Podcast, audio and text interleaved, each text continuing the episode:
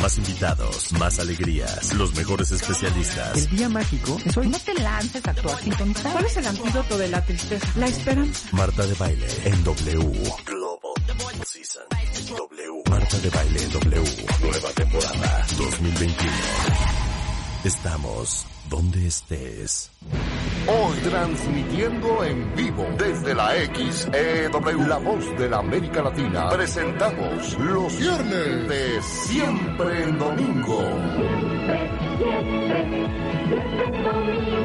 Con las estrellas de ayer y hoy.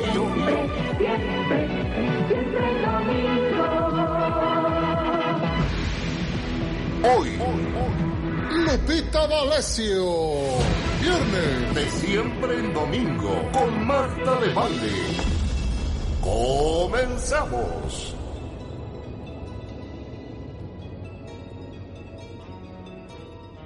Con esto vamos a arrancar este viernes. Cuentavientes, bienvenidos a W Radio. Lupita D'Alessio es en the house. ¡Bravo! ¡Bravo! Oh, Martita linda. ¿Cómo estás, Marta? Preciosa. Te, gusta saludarte. Bueno, yo sé muchas cosas de ti, no personales, pero yo te sigo en tu cocina, en tus recetas, y te, te veo en tus, este, cómo pones la mesa en Navidad, ¡Ay, cómo te, en la chimenea, cómo te, te sacas foto con tu esposo. O sea, yo te ando viendo, eres fashionista, te gusta tu, tu vestidor, y lo veo y digo, wow, qué linda. O sea, me encanta porque eres cookies, cookies.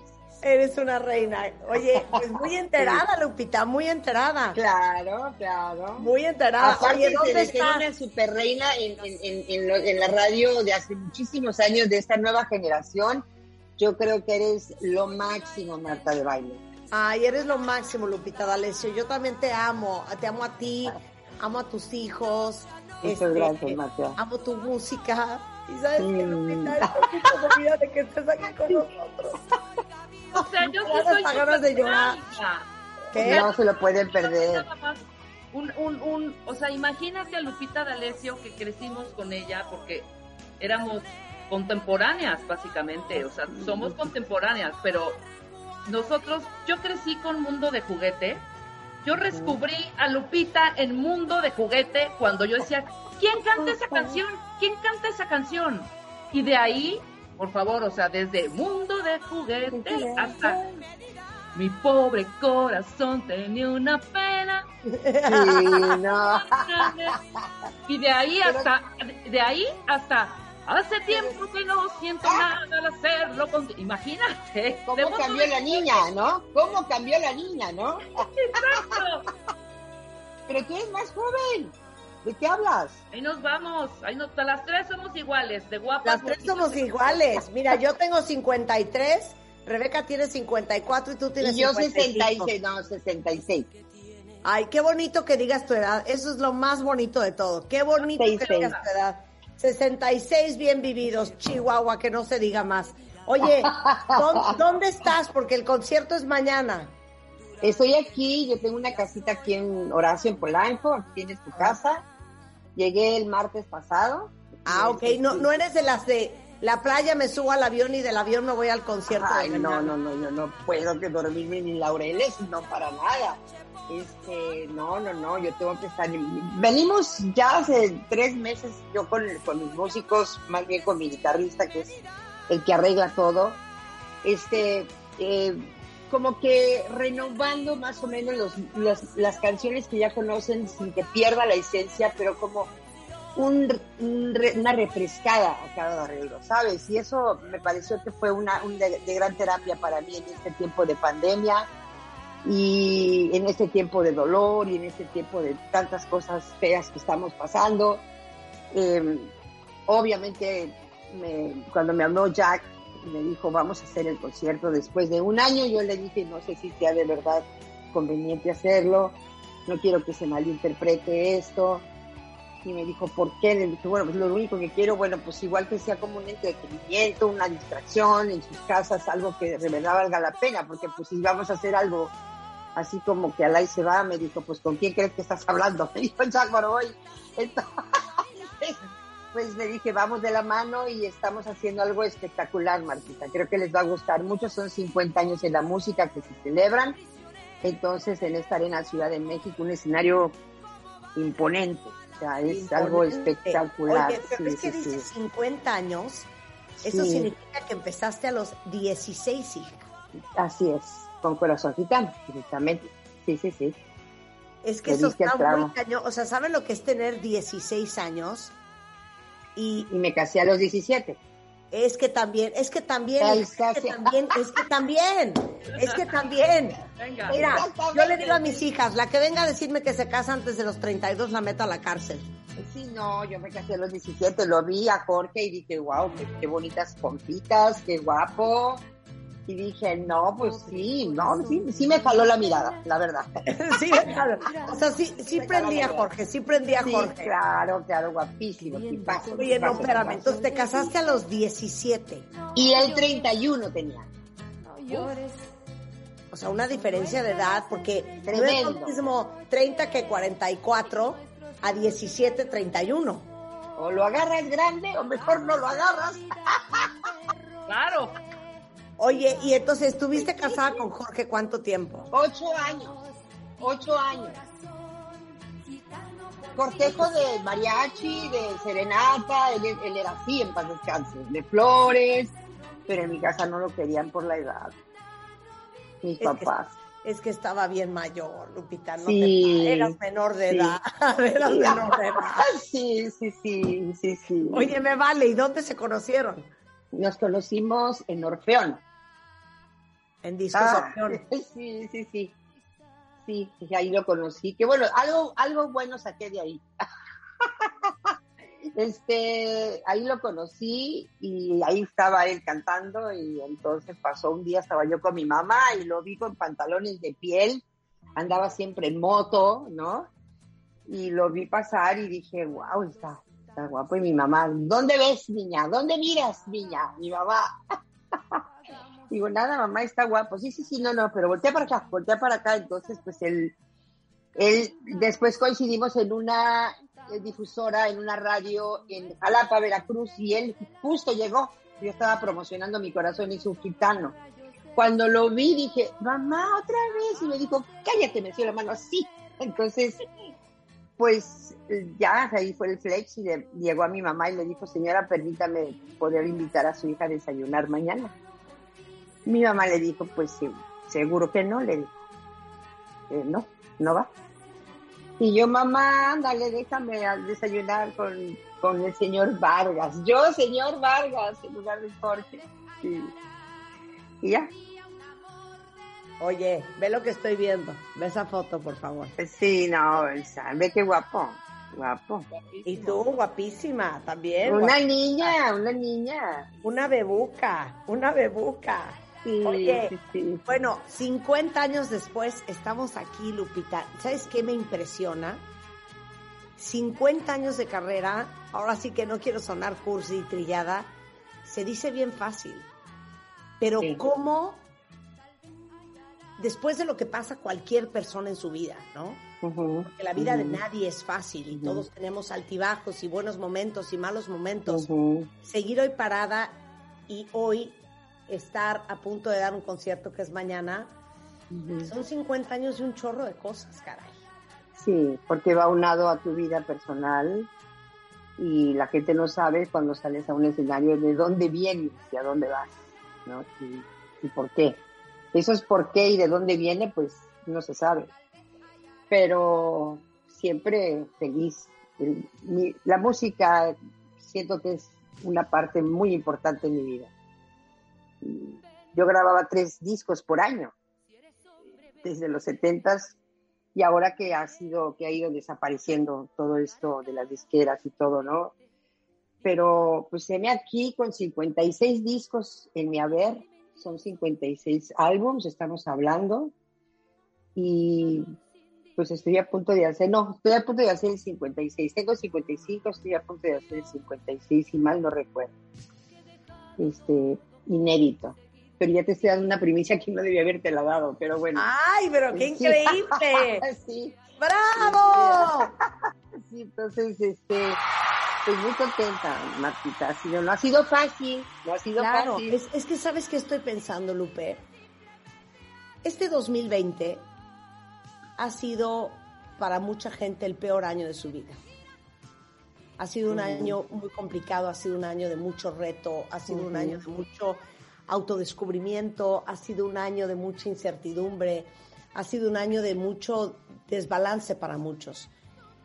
Eh, y, parte de este programa, porque no somos un programa ni de espectáculos ni de chismes, somos un programa que en realidad se enfoca a hablar de la transformación y el crecimiento personal, que es algo que tú has vivido mucho y muy de cerca. Siempre buscamos la forma en, la cual darle herramientas a la gente para que pueda salir adelante en, sus momentos más complicados. Eh, tú has tenido momentos muy complicados en tu vida. Eh, para toda esa gente allá afuera que no la está pasando bien, ¿cuál ha sido el momento más complicado tuyo? ¿Y, cuál sería tu más grande consejo para quien está en, momentos difíciles?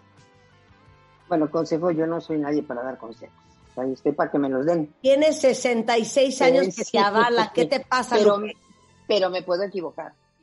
Me puedo equivocar como todos, ¿no? Eh, es, es, un poco arriesgado dar un consejo, pero yo creo que las mujeres somos muy valientes, Marta. Y si hay algo que nos mueve es, yo soy de la idea y siempre he sido de la idea de que la integridad de una mujer está primero. La dignidad de una mujer está primero. Por muy loca que esté o por muy drogada que esté o haya estado, yo me daba cuenta que yo tenía una integridad y yo tenía una dignidad y que yo no me voy a dejar pisotear tarde o temprano, pero no lo podía yo permitir. Entonces eso creo que lo traemos las mujeres con el ADN. Quizá algunas no, no quiero, no, no, sé, pero en mi caso personal, eh, pues sí, fue mucho más fuerte la dignidad y, la integridad y ver a mis hijos sufrir. Y eso es un motor para una mujer, los hijos, sin duda. Eh, yo me acuerdo en aquel entonces, en el 2007, 2006, más o menos, estaba Ernesto cantando, encantando por un sueño y lo vi, yo estaba sola y me desplomé al piso y dije, yo quiero conocer a mis nietos. Yo, esto que yo estoy haciendo no, no tenía dinero, estaba en una casa rentada, no tenía para la renta, este, no tenía trabajo, eh, y él acababa de recibir a Cristo en su corazón. Perdón que hable de la fe, no, espero que no, les moleste.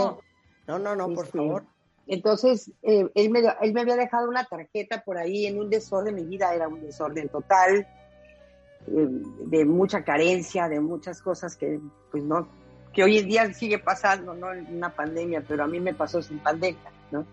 Sin embargo, dije, bueno, pues si existes, le dije al Señor Jesús, pues a ver si es cierto, o sea, lo reté como en ese como que sí o no lo hago, sí o no lo hago, y, caí, me desplomé, y pues tómame de la mano y yo te sigo, así porque pues según dicen que vives y que, y que tus promesas las cumples, y pues yo no le creo nada a los hombres, le decía yo a él.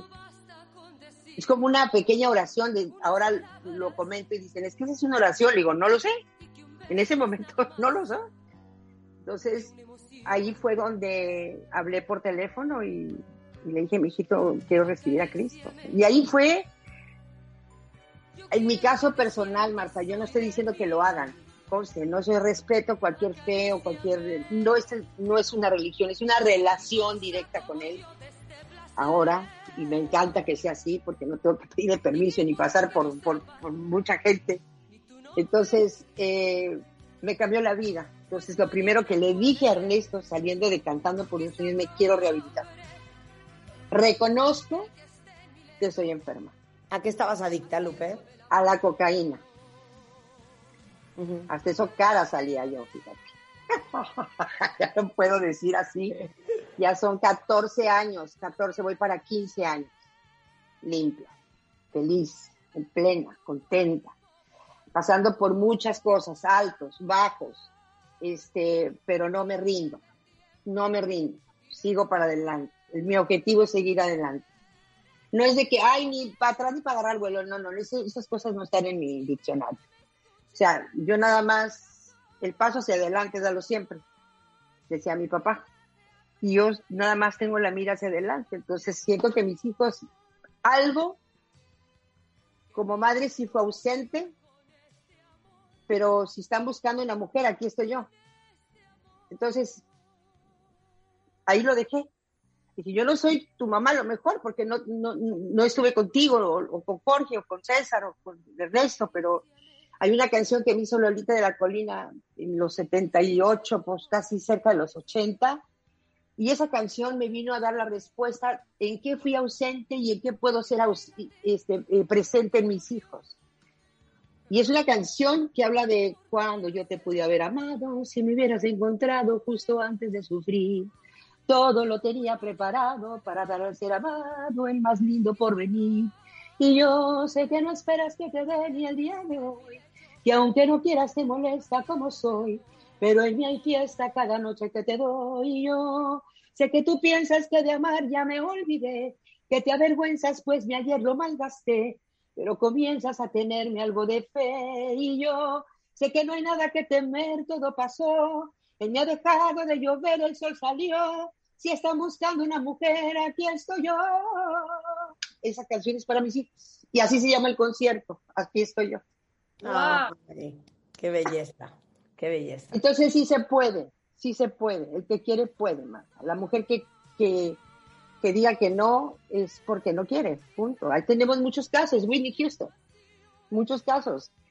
Y podemos hablar de varias también aquí que tenemos. Entonces, no, no hay que excusas o pretextos, señalar, culpar. Yo no estoy de acuerdo en aquel pensar de la mujer que dice, es que va a vivir mi hija lo que yo viví. No, no, no, no, no, no, no, no. O sea, si yo fui drogadicta, mi hijo tiene que vivir eso. No, de ninguna forma estoy de acuerdo en ese pensar. Hay que romper cadenas, hay que romper maldiciones, arrancarlo de raíz para que tu descendencia no caiga en lo mismo. Tu descendencia, tus, tu, las generaciones venideras, mis nietos, mis bisnietos, mis tataranietos, que eso no lo vivan, no lo vivan. Claro. Entonces, no es lo mismo, son, no se repitan patrones, eso es, eso es importantísimo. Hay un dicho divino que dice, el que no repara, repite. Exactamente. Y gracias a Dios, mira, eso soy una mujer de terca, necia en eso. Entonces sigo para adelante, soy un roble. Cuando tengo que llamar la atención en algo que no está bien, que antes tenía un poco de temor a un Jorge D'Alessio que tiene cuarenta y tantos años, le digo, lo que tú vas a hacer no está bien, déjame, ¿puedo, puedo, puedo opinar? Sí, mamá, ¿no? Ok, me dicen sí, mamá, por lo menos. Entonces le dije, mira, esto está mal, tienes que ver esto, haz una balanza, no sé qué. Ok, sí, pues tienes razón. Sí, mm, ok, bien. Y al rato me habla y me dice, sí, mamá, tenías toda la razón. Cuida, cuida lo que ganas, cuida tu sudor, cuida tu esfuerzo. Luego volteas y ya no tienes nada. Sí, tienes toda la razón. Entonces, hay un, una coherencia con lo que digo y con lo que vivo. Pero si yo digo algo y no tiene nada que ver con lo que hago, pues, ¿para qué lo digo? Claro. Eso no está padre, ¿no? ¿Y cómo, y cómo tú, tú, tú has demostrado ser tan resiliente? y, has tenido la capacidad de reinventarte eh, una y otra vez siempre. Y, nuevamente pienso en, que esta conversación, y ahora tendremos oportunidad de carcajearnos y de cantar y de hablar del gran concierto de mañana, pero pienso en todos los que están escuchando y, y la resiliencia, que es un tema que está tan de moda ahorita, que habla de la capacidad de alguien de resurgir de donde sea que haya estado. Es, es algo que es muy, eh, eh, es, es, es muy familiar para ti.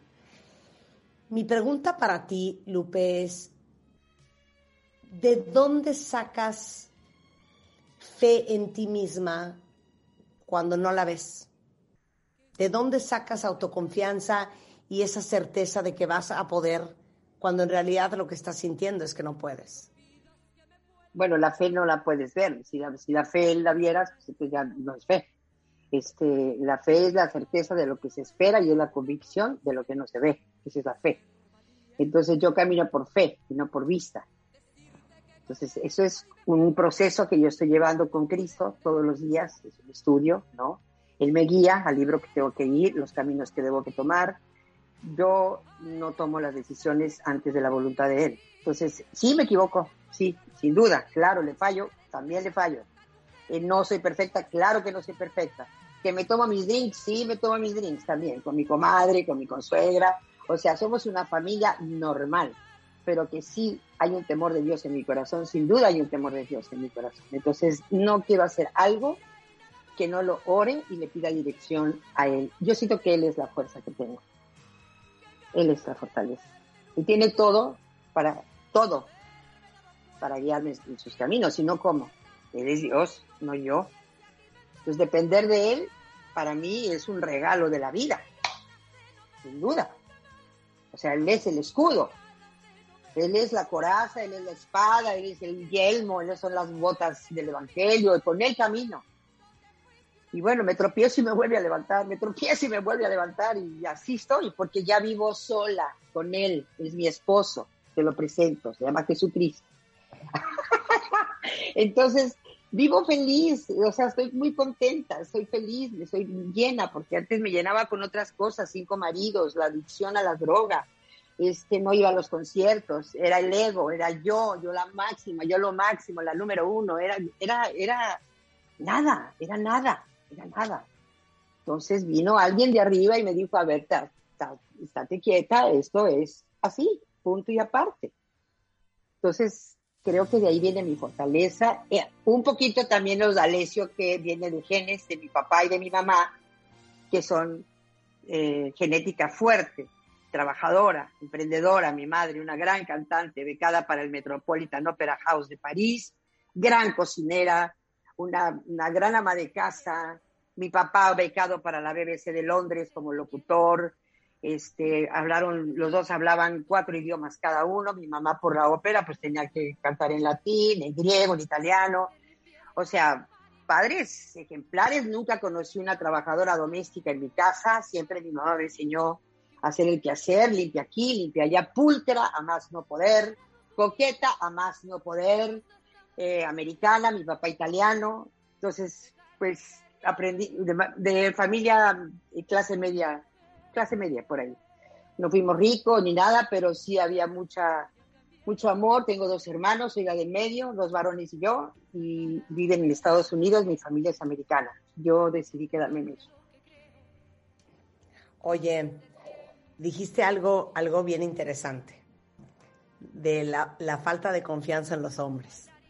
Me encanta el tema. Y, mi pregunta es, oye, ¿Cómo era la colaboración con, Lolita de la Colina? Lolita de la Colina escribía desde ella y escribía inspirada en ti, porque todas estas canciones mentiras, Lo siento mi amor, Acaríciame, La Leona Dormida, Yo no regreso contigo, Ese hombre, todas estas, eran, ¿son un reflejo de tu historia? Fíjate, es buena pregunta la que estás haciendo, Marta. Muy bien. Lolita de la Colina, cuando nos conocimos, nos presentó Raúl Velasco en aquel entonces, entonces hicimos una mancuerna, pero también de amistad. Entonces yo estaba viviendo justamente ya el matrimonio con Jorge estaba quebrantado, entonces ella vivió todo ese proceso. Entonces me hablaba, yo me separé y me fui a vivir a un departamento por allá Polanco, que a mí me encanta Polanco. Entonces soy polanqueña, digo yo. Entonces ahí me decía, vente a mi casa. Entonces, cuando sacaba la botella de coñac, sacaba la guitarra y entonces cantaba, mira, te voy a hacer una canción. Y decía, ya no regreso contigo, ya no regreso contigo. Entonces, ya no regreso contigo, por mí lo puedo jurar. O sea, esa es una canción de ella. Punto y coma es una canción de ella. Entonces, sí creo que de ahí, del proceso que estaba viviendo, sacó canciones. Oye, ¿y ya te reconciliaste con los hombres? Nunca me peleé con ellos. Más bien ellos se pelearon conmigo, ¿no? Claro, porque yo siento que cuando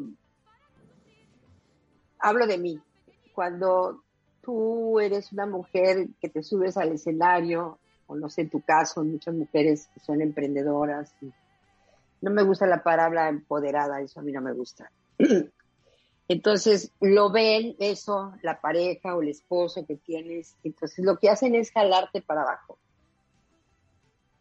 Entonces te tratan de como de hacerte sentir mal, como para que no sé, como para, como, a ver, en lugar de ayudar, de empujar, de, de, de abrazar a esa mujer, entonces es el insulto, es bajar, es humillar, entonces digo, reconozco que hay hombres buenos, no, no, no estoy generalizando. Sí, sí, no Pero lo que a mí me pasó, sí fue eso. Ah, esta vieja canta así, pues ahora que baja del escenario va a ver. Entonces sí me fue como en feria, sí, por supuesto. Entonces, no fui yo. Es de dos. Una separación es de dos, como casarte es de dos. Nada de que, ay, yo, tú, tú tuviste la culpa, no. Si yo me estoy yendo es por algo pues si tú te estás yendo es por algo. Sí, claro, claro, Pero hacías mal casting, hacías mal casting, Lupita. No, bueno, pero no es el casting, no me voy a poner a hacer casting cuando ya esté prendida, ¿no? O sea, pues sí. O sea, en ese momento sientes las ganas de estar con esa persona y te deja así, o sea, así de fácil, pero a ver, dame 10 minutos y yo te digo si sí o no, pues no. Yo no, por lo menos así no lo manejaba en ese tiempo pero ahora sí, no, no, no, no, no, no, digo, ya no me importa, ya no me interesa, ya.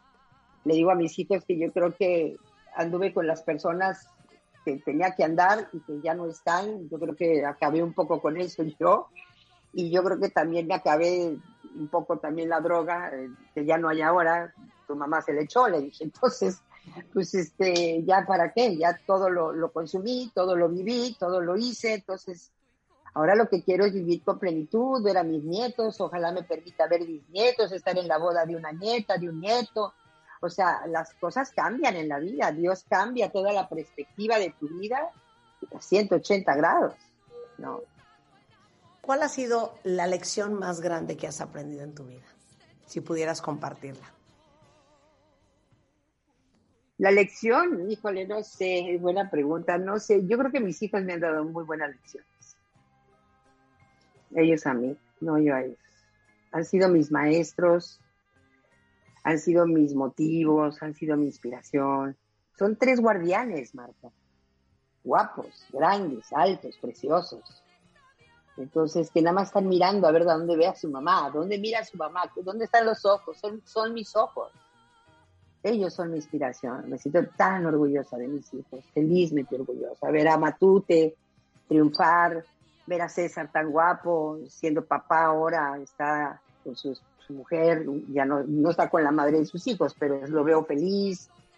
Ernesto, pues también eh, en un proyecto de como diputado de Nuevo León, o sea, haciendo las cosas como llevando la, la corriente, navegando contra la corriente, pero bueno, lo veo feliz en familia, yo los veo realizados, son buenos hombres, sanos, no son delincuentes, con todo respeto a la delincuencia organizada, ¿no? Este, son hombres de bien, son hombres buenos y pues, no sé, me siento como mamá, la mamá más orgullosa del mundo, mi querida Martita. De verdad no, no, no tengo palabras porque me perdí, me perdí su crecimiento, me perdí muchos momentos, lo digo de verdad abiertamente, sí me arrepiento muchísimo, por supuesto que sí, pero Dios me está regalando ver unos hombres hechos y derechos y cuando vienen como con sus hijos acá y sus esposas, digo, no, y dice, qué padre, qué regalote verlos así y verme sana, para ellos es un regalo, Marco, también, sufrieron mucho. Entonces ellos son, ellos son los que me han enseñado a mí, Marco. Regresando del corte el concierto de mañana, ¿va? Va. Y estamos listas para cantar. Lupita D'Alessio es en the house. Hacemos una pausa y regresamos.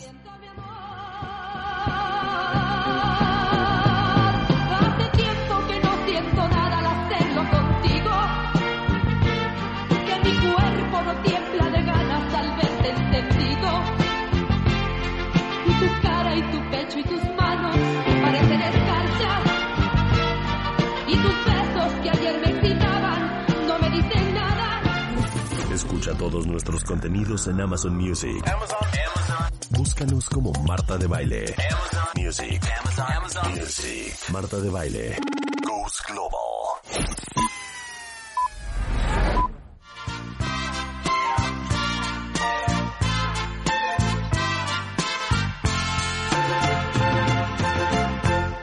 Te pareces tanto a mí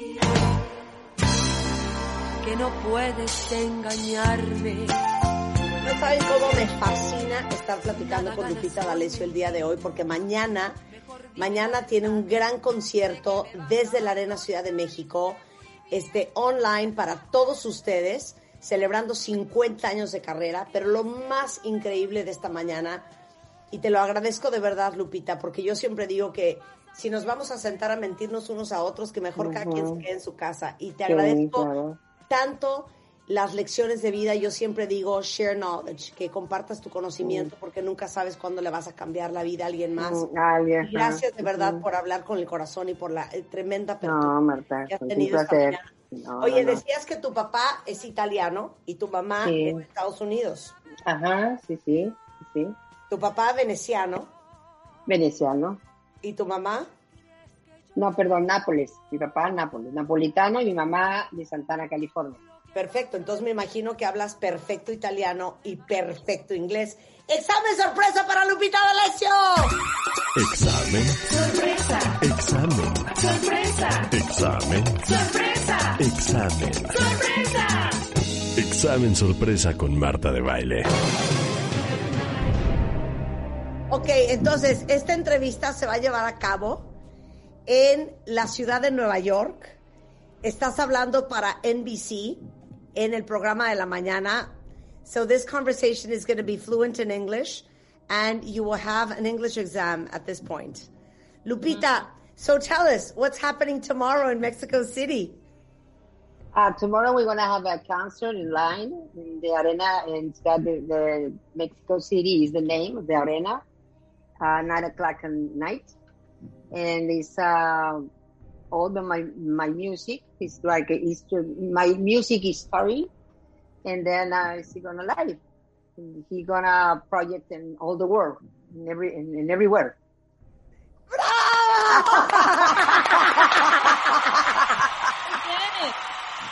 Oye, si aguantas, si aguantas para una entrevista en inglés. Más o menos tengo que pensar ese metallo.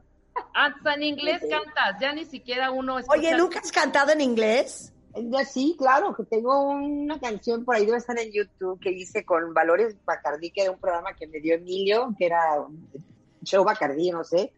Un, un, un, número que, que, me puso Roberto Mitsuko en aquel entonces y estoy cantando en inglés como vestida como muy Laisa Minelli, está muy bonito, está, qué bonita era yo, la verdad, era una mujer muy linda. Eres, bueno, son etapas, son etapas, ¿no? Son diferentes etapas, pero pero sí, sí, claro, pero sí, ahí con la chuleta la tenían enfrente. Pero, ¿cómo iba? ¿Cómo iba? ¿Cómo iba? Eh, ay, no me acuerdo qué canción iba, no me acuerdo, la verdad no la quiero regar, van a decir. No, no, no la quiero regar, no, no, no me acuerdo bien. No me, no me pongas en esa... imagínate, imagínate esta canción. You are so like to me, tan, tan, that you can forget me. ahí te va, ahí te va. What was that? What was that? A ver, ahí estás cantando en inglés. Your smile can disguise. Ahí está.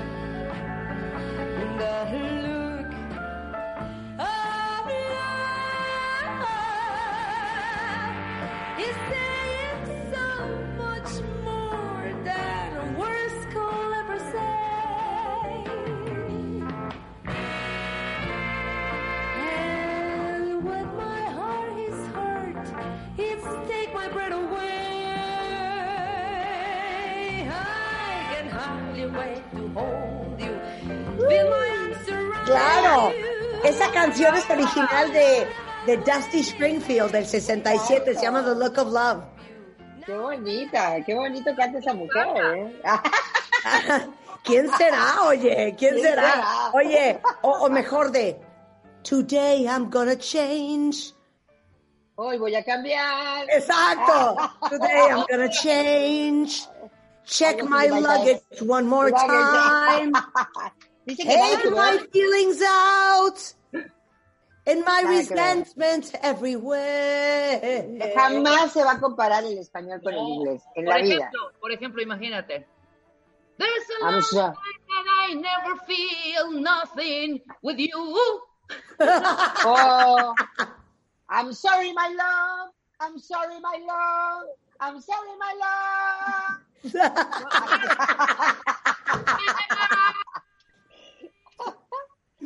¿Cómo dirías? Hace tiempo que no siento nada al hacerlo contigo. ¿Cómo lo dirías? There's a long time that I never feel nothing, nothing with you. es que no, es que la traducción viene siendo como la adaptación un poco complicada, pero me gusta más en español, sí. Claro, sí. porque el español es más largo que el inglés. Oye, qué, qué carcajada. A ver, entonces, mañana es el concierto. O sea, no importa, hablar español o hablar inglés tienen la misma dificultad, Reina. Lo que quisiste decir es que el inglés es como que más práctico que el español. Sí, es que no, pero ¿sabes palabras. qué? En, Cortito. en, en el español, en una frase, es más largo que en inglés.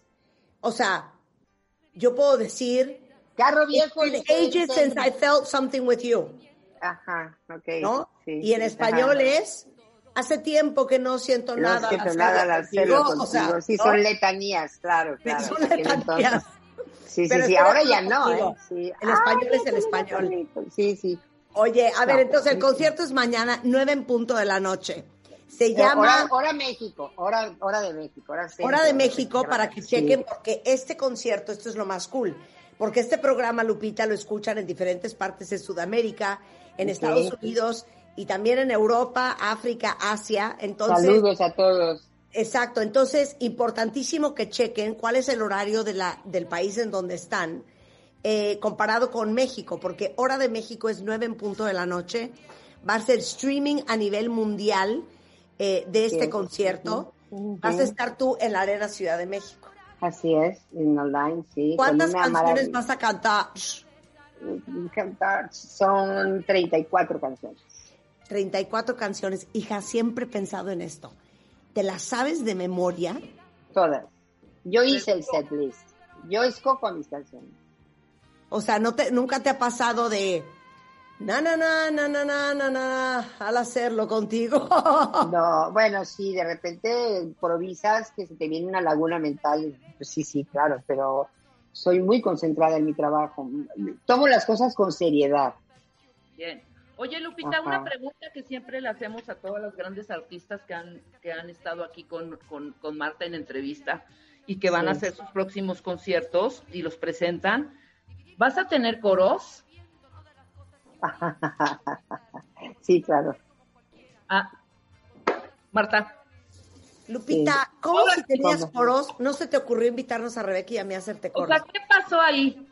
No, porque no han corrido conmigo los 50 años en la No, música. perdóname. Ay, y tus coristas sí.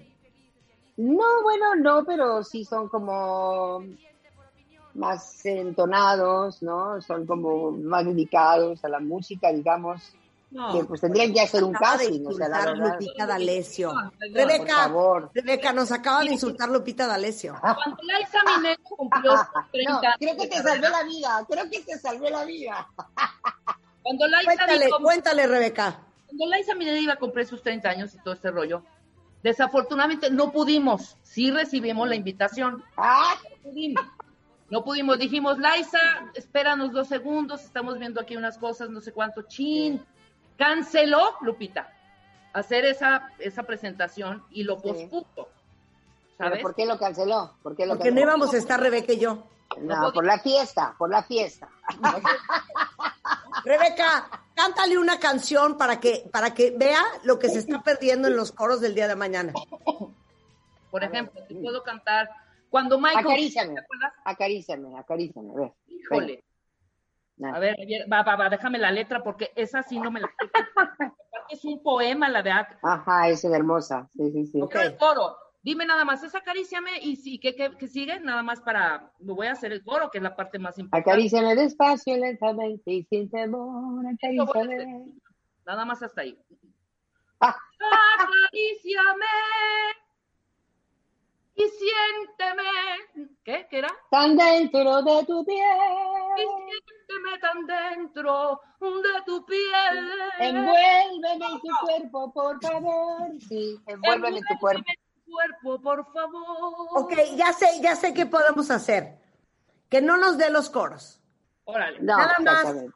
en, en, eh, en la canción de, de, de Hoy Voy a Cambiar, que haga una pausa y ahí se apaga todo el escenario, se prende una luz cenital, Lupita, entro yo y digo, porque soy mujer, como cualquiera, con dudas y soluciones, con defectos y virtudes, con amor y desamor, suave como gaviota, pero felina como una leona, tranquila y pacificadora, pero al mismo tiempo irreverente y revolucionaria, feliz, infeliz, realista y soñadora, sumisa por condición, más independiente por opinión, porque soy mujer, con todas las incoherencias que nacen en mí, fuerte, sexo, débil. ¡Débil! ¡Bravo! Ahí entra, Lu- ahí, ahí entras tú, Lupita. Hoy voy a cambiar. Hoy voy a Exacto, cambiar, exacto. Claro, Yo para que no te no- canses. No, pues como no cantas ahí, pues eso está padre, mejor para ti, ¿no? Qué mala onda. O sea, nos batió Lupita D'Alessio. ¿eh? Nos batió Lupita D'Alessio. Mira, Bueno, un día las invito, eh, las invito a un concierto que ya termine todo eso que estamos pasando y, y- de verdad las paso al escenario para que no digan y no le cuenten, ¿te parece? ¡Ponte, Lupita! ¡Ya lo dijo! Ahí está, ahí está. mundial. A ni- sí. o podemos, o podemos, por ejemplo, cantar la de Dusty Springfield. Y entonces tú dices, The look of love. Y yo atrás, of love, of love. Eso sí es muy antiguo. Ok, mañana, 9 de la Nueve noche. Aquí estoy yo, concierto en línea desde la Arena Ciudad de México, Producciones Bobo, presenta Lupita D'Alessio. Oye, ¿cómo nos logueamos? O sea, ¿cómo entramos o cómo va a estar el cuento? Es www.etiquette.mx o arroba etiquettemx. Ok. Huélele a- etiquet- comprar los, los, los, sí, que compren sus tickets en e-ticket. Es donde está Es plataforma. arroba etiquet.mx, claro, ahí está, ahí está. Eticket.mx. Oigan, y tenemos 10 links para loguearse al concierto de mañana de Esta soy yo de Lupita D'Alessio. ¡Bravo! Ok, pero vamos a regalárselo a unos superfans tuyos. Entonces, Nada más que cante, que se sepan una rola mía. Exacto. Entonces, espérate, vamos a hacer una cosa. Tú haz Tienes una que hacerles pregunta. preguntas, tienes que hacerles preguntas Exacto. de la vida, a ver cómo fue Lupita, a haz ver. una ajá. pregunta perra, Lupita, y los 10 primeros que me manden un tweet y que arroben a Lupita D'Alessio, que es arroba soy Lupita D'Alessio, les vamos a regalar esos links. ¿Cuál es la pregunta? ¿Quién fue su segundo matrimonio? Tráscatelas. Yo también sé ¿O su segunda pareja? ¿O su segunda cuál pareja? fue la segunda pareja de Lupita D'Alessio. Exacto. Que los 10 primeros que arroben a Lupita, me arroben a mí en Twitter, les vamos a regalar estos 10 links para el concierto de mañana. Exactamente. Lupita, Ok, un placer verte. Para mí también, Martita. Te quiero, te admiro y te seguiré eh, viendo aquí en las recetas de cocina y a ver cómo decoras eh, tu mesa navideña y todo lo demás, tu vestidor y todo. Te amo. Eres besos. Te mando a un todo gran tu beso. equipo, a todos. Toda la Muchas suerte gracias. mañana, que te vaya espectacular. Ay, hermosas a las dos, muchas gracias. Al, al ingeniero también, gracias, gracias. Dios les bendiga. Los amo. Un beso, un beso. Bye, bye. Son las Bye. 8.50 de la mañana en W Radio. Bueno, pónganse las pilas. ¿Cuál fue la segunda pareja de Lupita D'Alessio? Y a los 10 primeros les vamos a regalar link para eh, loguearse al concierto de Lupita mañana, 9 de la noche, hora de México.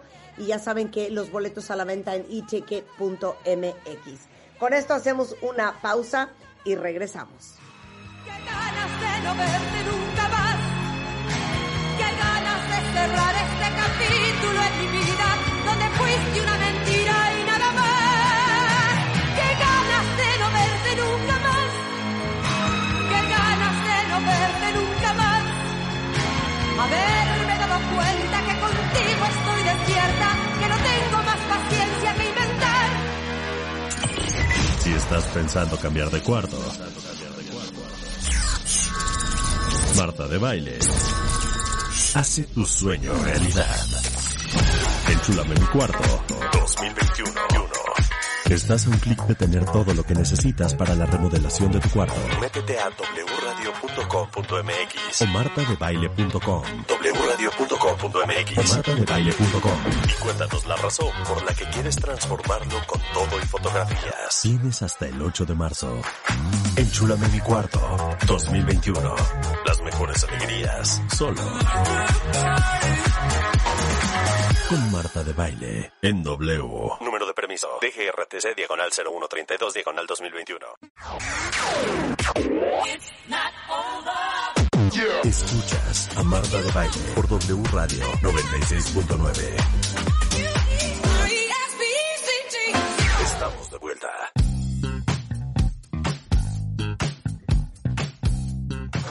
Son las 11.05 de la mañana, qué bueno que están con nosotros. En unos momentos más vamos a tener eh, la entrevista con Jared Leto. Eh, saben que está por estrenar la película The Little Things, que en español se va a llamar creo que Pequeños Secretos. Y vamos a platicar con Jared Leto antes de la una. Liliana Martínez Lomelí, los banquetes del poder más famosos de la historia. No saben qué cosa más divertida y más interesante. Pero ahorita está con nosotros Dominica Paleta, ya saben que es actriz, mamá, pero sobre todo, si la siguen en Instagram, porque yo sí la sigo, apasionada de la nutrición, con alma de cocinera.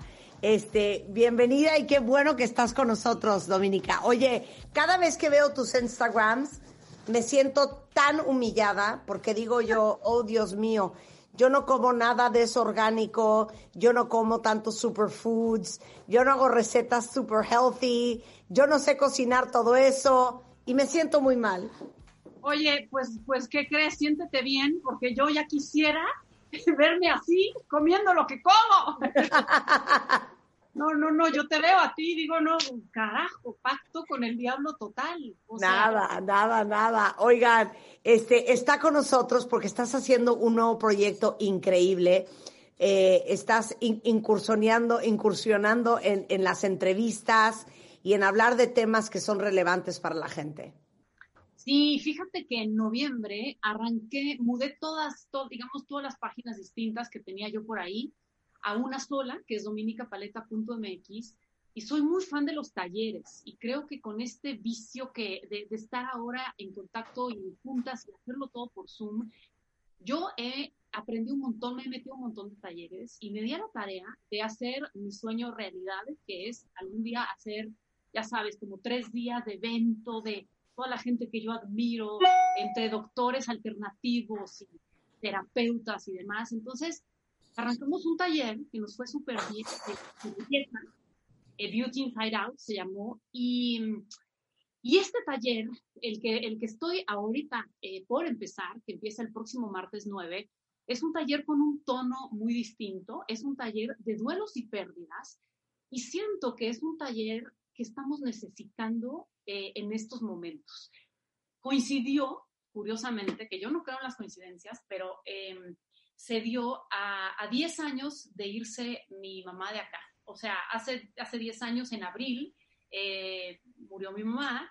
Y de alguna forma, a mí, yo no sé qué hubiera hecho sin una tanatóloga, sin haber procesado un duelo. Y fíjate que quienes han perdido gente tan cercana como un padre, una madre, me van a entender que es algo que, digo, se cura, se trabaja, sales adelante, pero es esta cicatriz en el corazón y hay como una cosa que se muere en ti. Entonces creo que, pues de una forma es como un homenaje a, mi madre 10 años después, armar un taller de duelo y de pérdidas con dos expertas que a mí me han cambiado la vida. Eh, Oye, fíjate que eh, es, un tema que tocamos mucho en el programa porque sin duda alguna la pérdida de un ser querido una madre, un hijo, una pareja, es de los retos más grandes de cualquier ser humano. Y me acuerdo hace mucho tiempo que entrevisté a tu hermana Ludvika para la portada de revista MOA sobre las segundas vueltas, porque estaba creo que recién casada, y hablamos del matrimonio y tocamos el tema de tu mamá. Y estábamos en un restaurante en, en la zona de Polanco, en la Ciudad de México, y acabó llorando ella y acabé llorando yo y tuvimos una conversación súper, súper sentida sobre el tema. Eh, ¿Cómo lo viviste tú, Dominica? Uy, fuerte. Sabes que mi mamá se fue muy rápido. Nos, cuando supo que tenía cáncer a cuando se fue, pasaron casi cuatro meses. O sea, fue intenso. Ya estaba por todos lados.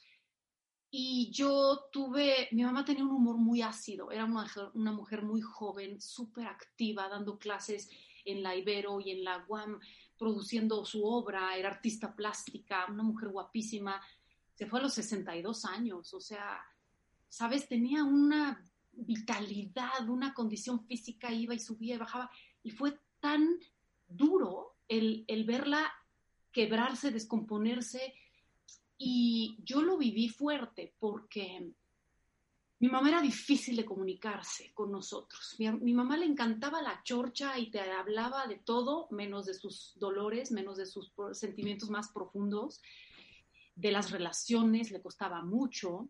Se fue con muchos secretos, se fue con muchos pendientes. Yo aprendí mucho de eso. Eh, a veces aprendes lo que no quieres en la persona que más amas y, y lo que quieres cambiar para poder vivir de otra manera. Sin embargo, su muerte para mí significó reconectar con ella de una manera muy profunda.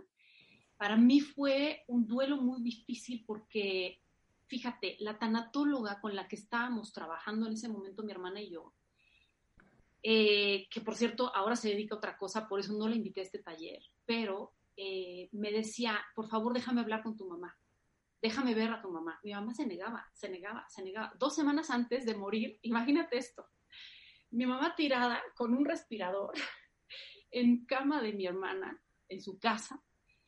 Y entonces llega Mónica y le, y le digo, mamá, ma, por favor, recibe a Mónica, quiere hablar contigo. ¿Quieres verla? ¿Y sabes lo que me contestó? Pues preferiría que me viniera a hacer un manicure, pero si quieres, pues que pase, hablo con ella. O sea, su humor era tan ácido como decir, ¿sabes? No, no, no estoy aceptando que me voy, quiero manicure. O sea, pues te lo estoy como, a lo mejor suena muy frívolo, pero... No, no, no, no, no, entiendo perfecto. ¿Entiendes que es la, como la evasión a profundizar, a hablar, a tocarnos? Mi mamá tenía el corazón muy cerrado por muchas razones. Nació en la posguerra, tuvo una relación muy difícil con, con su madre, o sea, hija única. Pues cosas de la vida. Y yo aprendí de ahí. Y fíjate, lo más fuerte que le dijo a la tanatóloga ese día fue, porque ella después me contó, se quebró en un mar de lágrimas que no había llorado yo creo que en mucho tiempo y le dijo, tengo favor de morirme por dejar a mis hijas, porque nunca les pude decir cuánto las amo y porque Domi, que es mi hija grande, se tiene que quedar a cargo, a cargo de Mika. O sea, fue así de, y digo, esto fue hace 10 años, o sea, no, ni siquiera han pasado, o sea, yo ya estaba grande, yo tenía hijas, esperó a poder despedirse de mis hijas chiquititas, pero, pero yo aprendí de esa muerte, que hay que hablar de la muerte.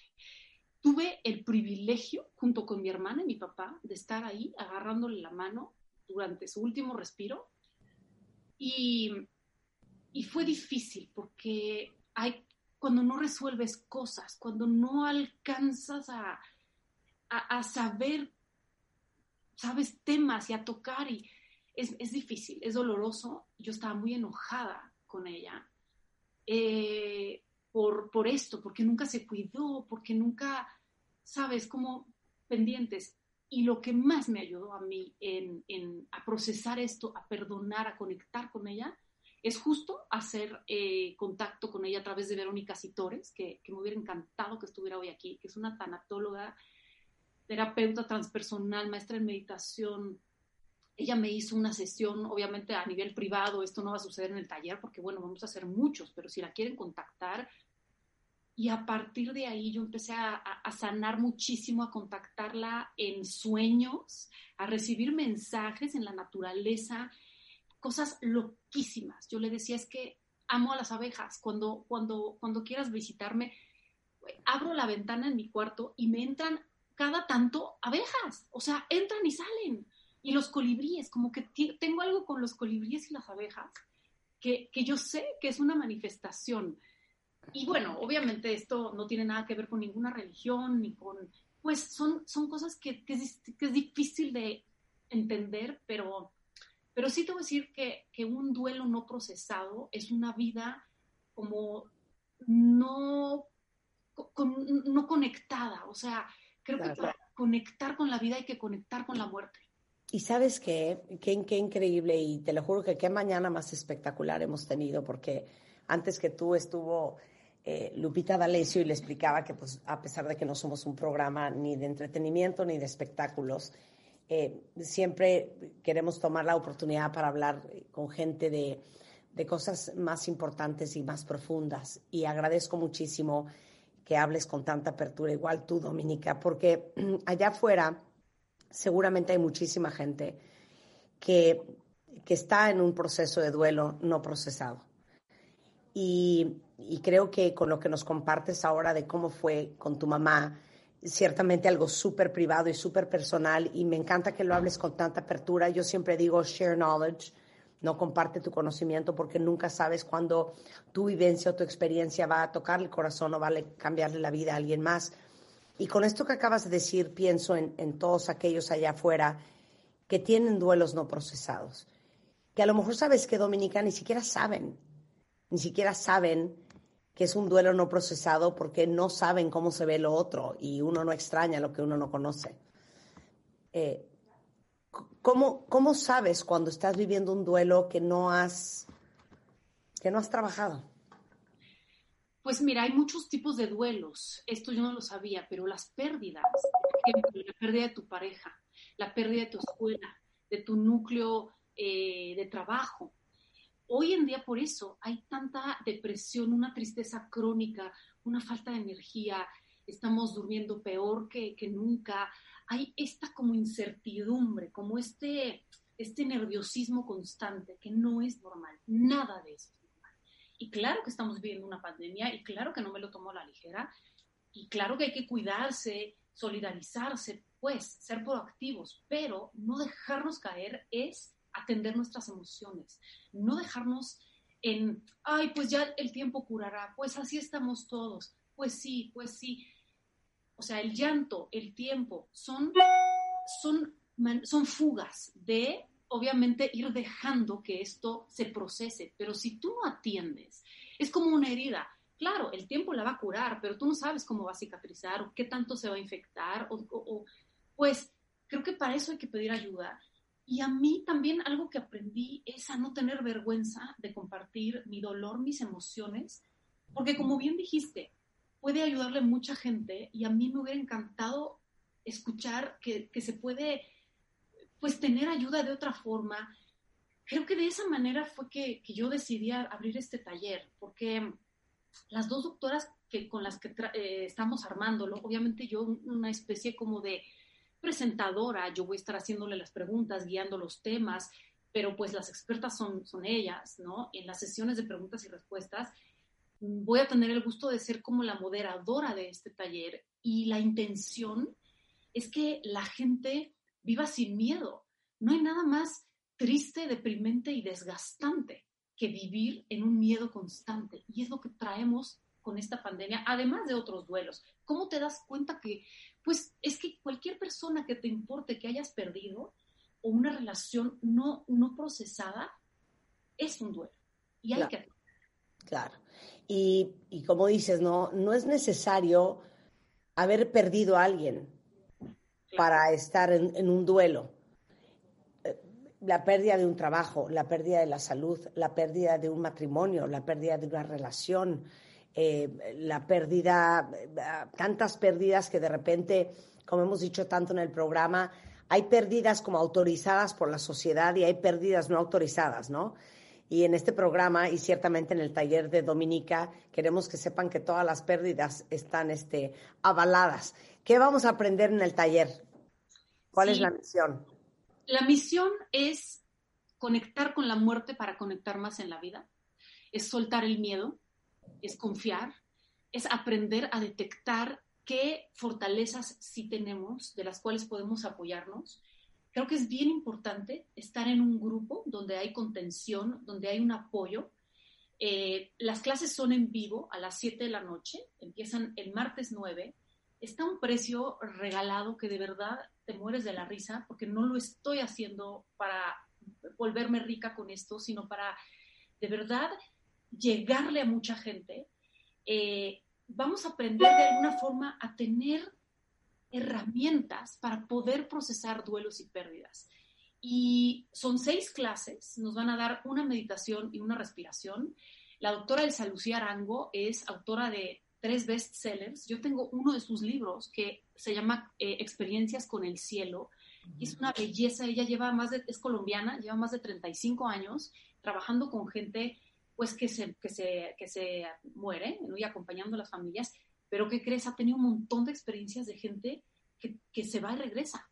O sea, que, que en una operación, pues que en un accidente, estuvieron muertos aparentemente unos, unos instantes y las experiencias que cuentan ellos le han dado a ella de como médico herramientas para hablar del bien morir. Aquí hay un capítulo del bien morir que dices, wow, o sea, de veras está cañoncísima esta mujer. Y, por eso quiero que la escuchen, que la vean en tres clases en vivo, que le pregunten, porque ella habla mucho de que tu muerte es el, espejo de tu vida. Mueres en gran medida, o sea, a nivel consciente, esos segundos que, que te cae todo encima, cómo vives. ¿Y por qué entonces hay que vivir bien y hay que vivir con plenitud y sin miedo y con el corazón abierto? Y Verónica Sitores es experta en niños, que cuando lo pienso se me enchina la piel, lleva más de 25 años acompañando a niños a morirse. Y ella me ha dicho, es que no sabes lo, la belleza que es despedir a un niño que no tiene miedo a la muerte. Lo que tiene terror es a que sus papás van a sufrir. Entonces, pues digo, se especializa en niños, pero obviamente ve familias, todo tipo de casos. Y ella habla de, de cómo soltar el miedo para entonces vivir. O sea, porque a veces con estos las noticias, el vecino, los hospitales llenos, el, ay, esta cosa, todo el tiempo estamos preocupados y, o sea, como con una ansiedad, entonces no estamos viviendo. Y para eso es el taller, o sea, son seis clases, las toman a su tiempo además, porque si no se pueden conectar ese día, se queda en la plataforma, cada quien tiene su acceso, va a haber material descargable, va a haber una meditación y una respiración para poderla practicar es un gran regalo también para compartir. Si está tu amiga, tu suegro, tu, o sea, viviendo esto, esto, que sepan cómo procesarlo, que pueden hacer preguntas, que se sientan acompañados. Creo que eso es tan importante hoy. Totalmente. Entonces, eh, empiezan este lunes, ¿verdad? Siete de la noche. ¿Martes nueve? Martes eh, nueve, siete de la noche. Martes nueve, siete de la noche. Se pueden inscribir en dominicapaleta.mx hicimos un código especial que se llama de baile 15 para todas las que están escuchando. Porque entendemos, hay miles de formas de pago, se puede pagar en pagos chiquitos por meses, en cash, depositando todas las tarjetas. Está muy segura la forma de pago, la plataforma. Les damos un, un, un mail de bienvenida para que sepan que ya están inscritos. Y bueno, creo que es una Sensacional de, curar tu corazón, de, aprender a atender tus emociones. Claro, entonces, de baile 15, de baile 1.5, eh, con eso en dominicapaleta.mx se registran eh, para que tengan descuentos de cuenta bien con sentido. Y como les digo, la, la obligación y la misión de este programa es ponerles las cosas en charola de plata. La suya es tomarlo.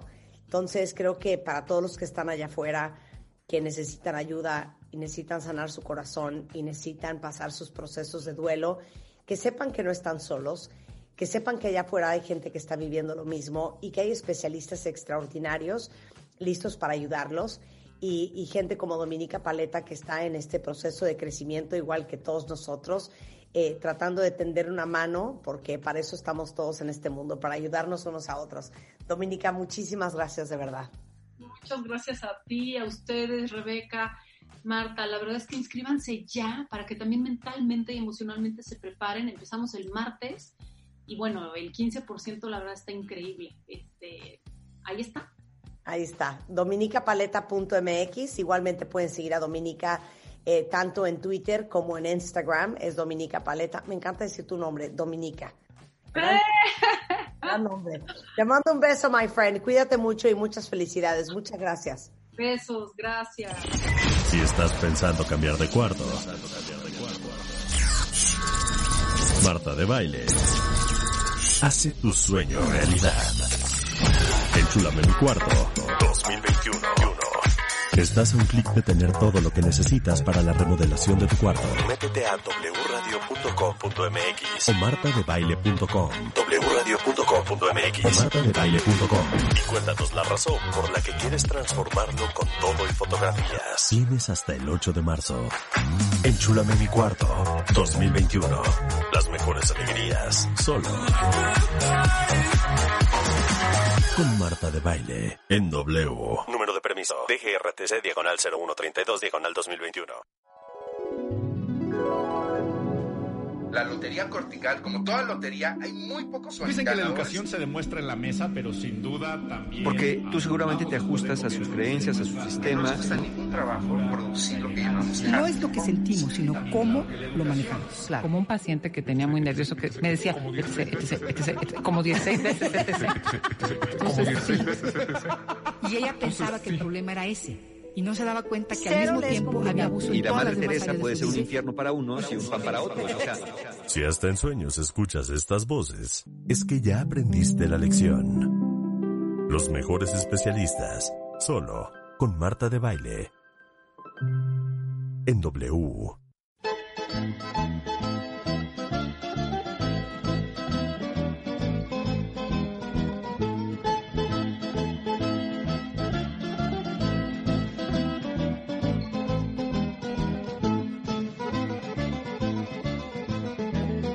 Estamos de regreso en W Radio. A ver, yo quiero saber de dónde viene Symposium. Ya me dejaste con esa duda, Rebeca.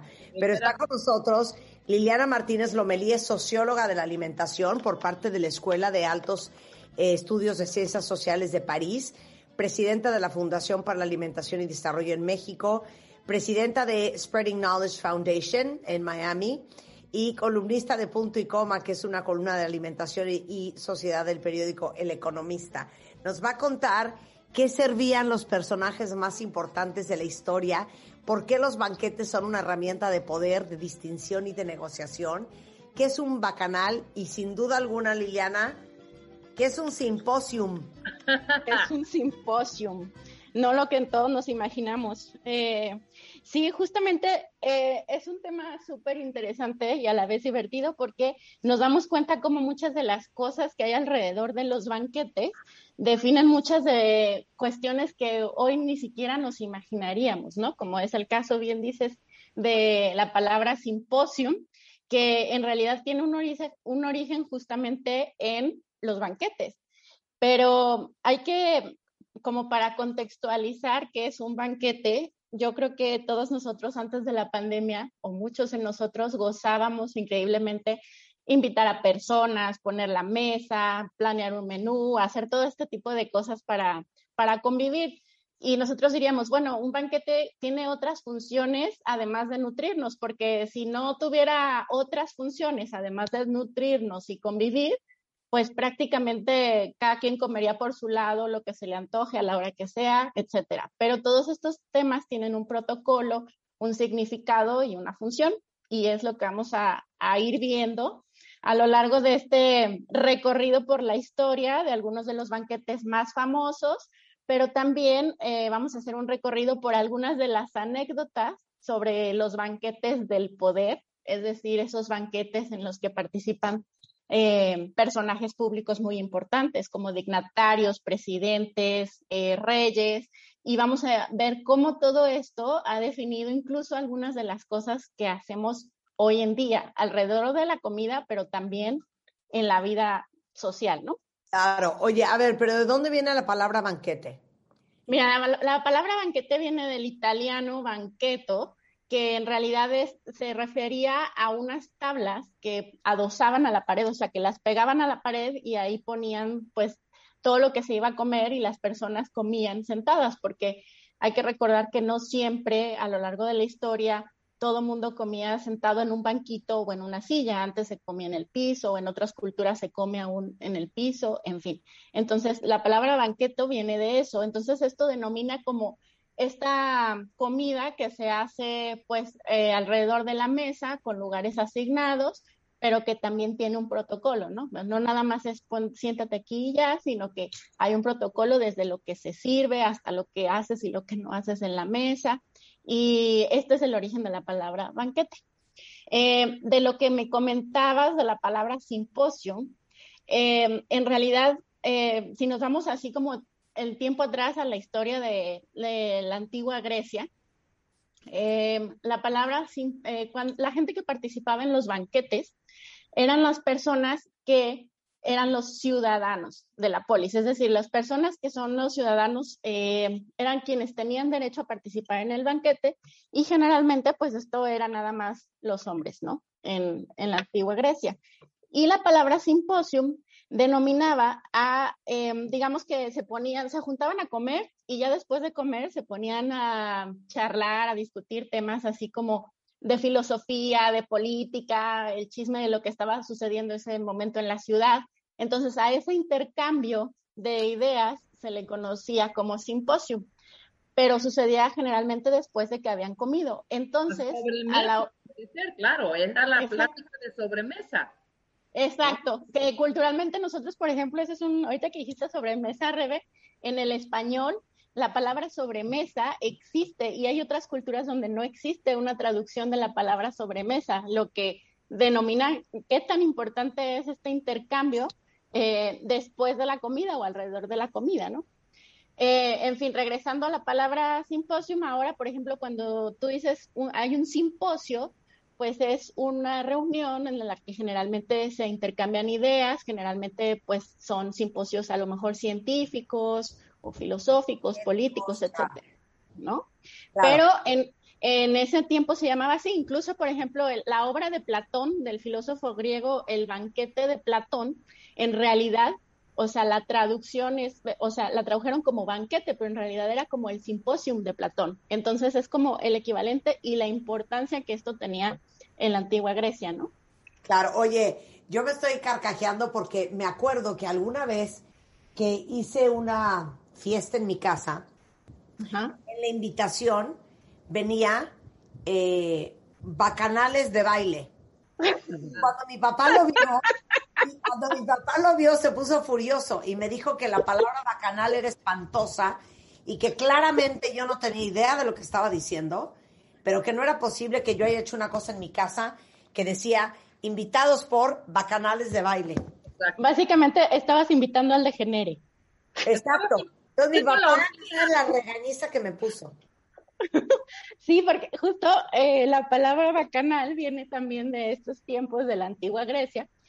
Fíjate que en un inicio las bacanales no eran, no tenían esa connotación, eran unas fiestas, digamos, estrictamente religiosas, nada más que se le dedicaban al dios Baco, de ahí el nombre bacanal, eh, o al dios Dionisio, dependiendo cómo lo veas, que es el dios de la fertilidad, digamos, pero en el sentido masculino y también del vino. Entonces, en estas fiestas que duraban tres a cinco días, corría el vino a borbotones, la comida. De hecho, se dice que había vomitaderos porque te llenabas de comer y luego ibas a vomitar y luego otra vez.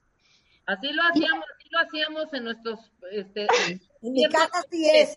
La gente va a vomitar y luego sigue. Vomita. Nada más que ahora, ahora le llaman trastorno de la alimentación. Antes era algo eh, usual en la, en la fiesta. Y este, entonces se iban a, celebrar estas fiestas, pero generalmente eran un poco clandestinas. Y eh, hay un escándalo muy famoso del escándalo de las bacanales que cuesta, cuenta un pasaje de la historia que había una de estas cortesanas que, que participaba en estas fiestas que un día se enamoró de un chico. Entonces a este chico la mamá lo quería iniciar en este tipo de fiestas que ya después eran orgías, ¿no? O sea, orgías. Ah, yo creo que eso fue lo que descompuso. eso fue lo que descompuso. mira lo interesante que acaba de decir Liliana y cómo se ha desvirtuado todo esto. Si tú ibas a venerar al dios Baco, que era el dios del vino, Y también a Dionisio, que era el de la fertilidad, ¿no? Ibas con un, con un rollo, era un rollo, era un ritual, un ritual. Claro. Porque aparte, a lo mejor ahorita nos suena un poquito a desorden, así, ay, el dios del vino, mejor me hago un pretexto, el dios del vino, el dios de, ¿no? Pero hay que recordar que el vino también tenía su parte ceremonial y religiosa, pues, en la antigua Grecia, ¿no? No era nomás así de, me voy a emborrachar.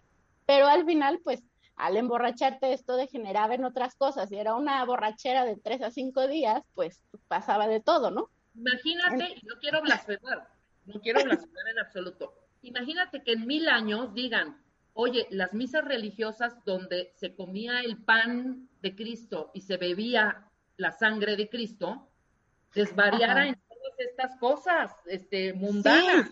Al final todo, es que todos son anteojos culturales, son los lentes culturales con lo que lo ves, porque pues dices, ¿será canibalismo o qué será? O sea, no es por blasfemar, pero es para entender que hay otros momentos en la historia en las que las cosas se ven con otra óptica, ¿no? Con unos lentes diferentes, por decirlo así.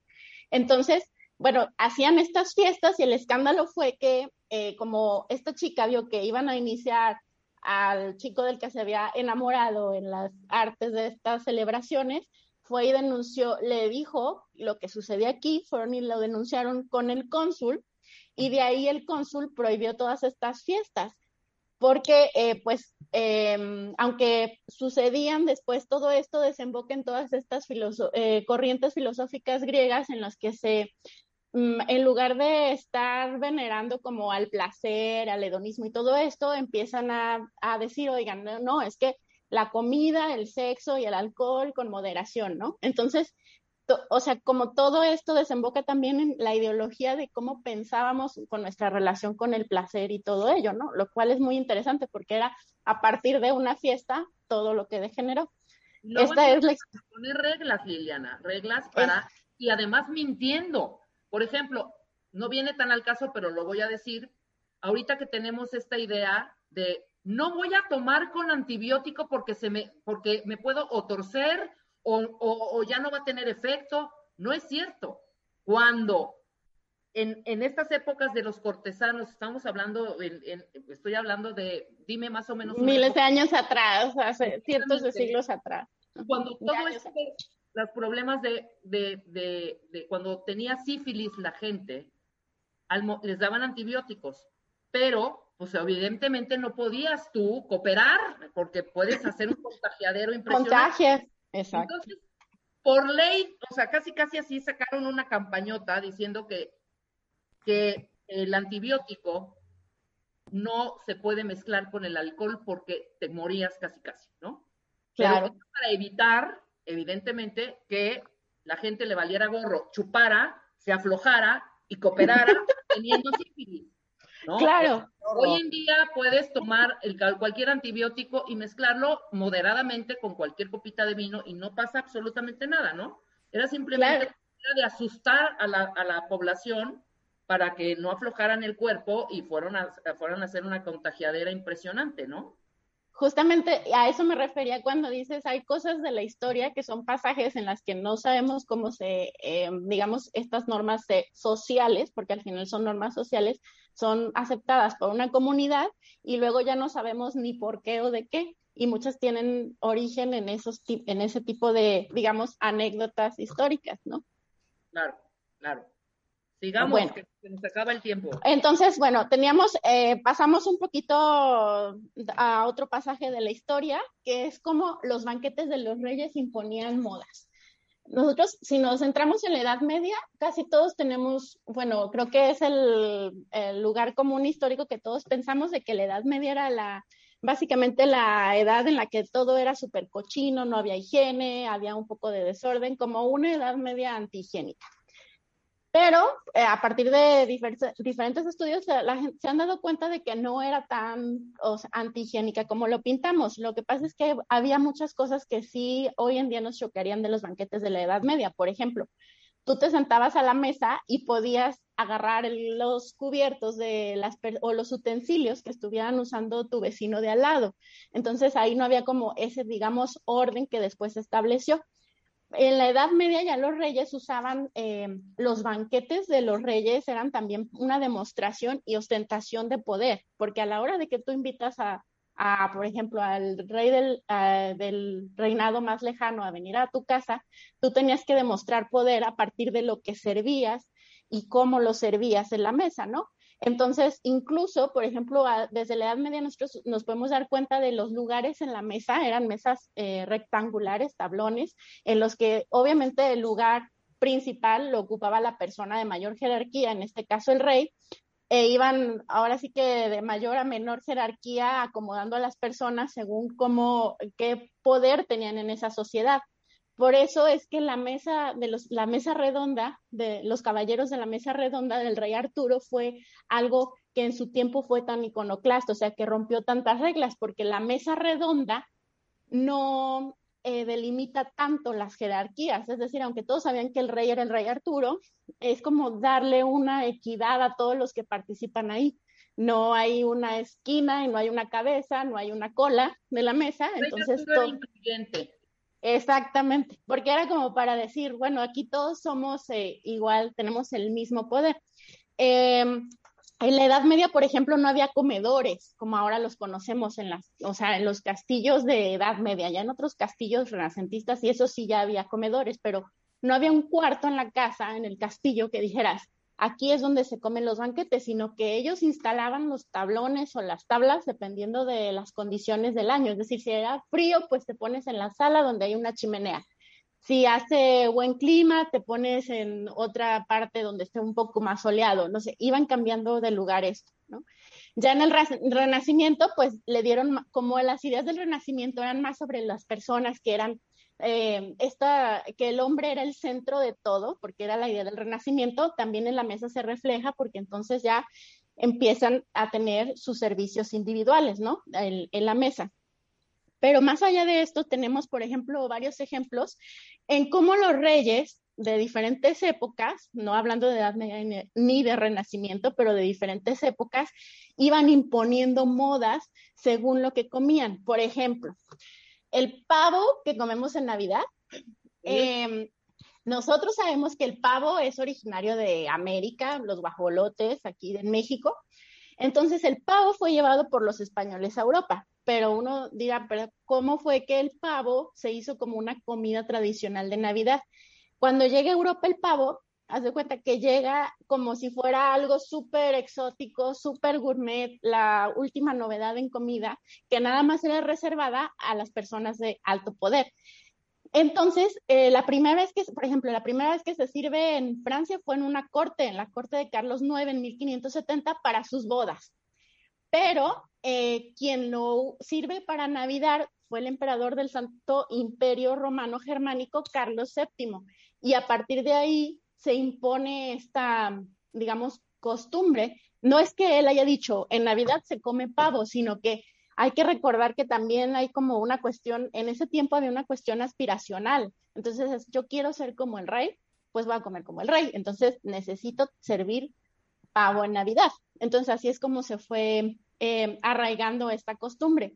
Ah. También otros ¿sí? O sea, no es que el rey dijera se tiene que comer, sino que es como una cuestión aspiracional de imitar lo que está de moda o lo que están haciendo las clases más poderosas, ¿no? Em, también hay otra historia súper bonita sobre esto con el té de la tarde que, que toman en Inglaterra y la reina Victoria em, en Inglaterra hay que acordarnos que en Inglaterra todavía, aún hoy en día, son súper famosos los ingleses por tener su hora del té.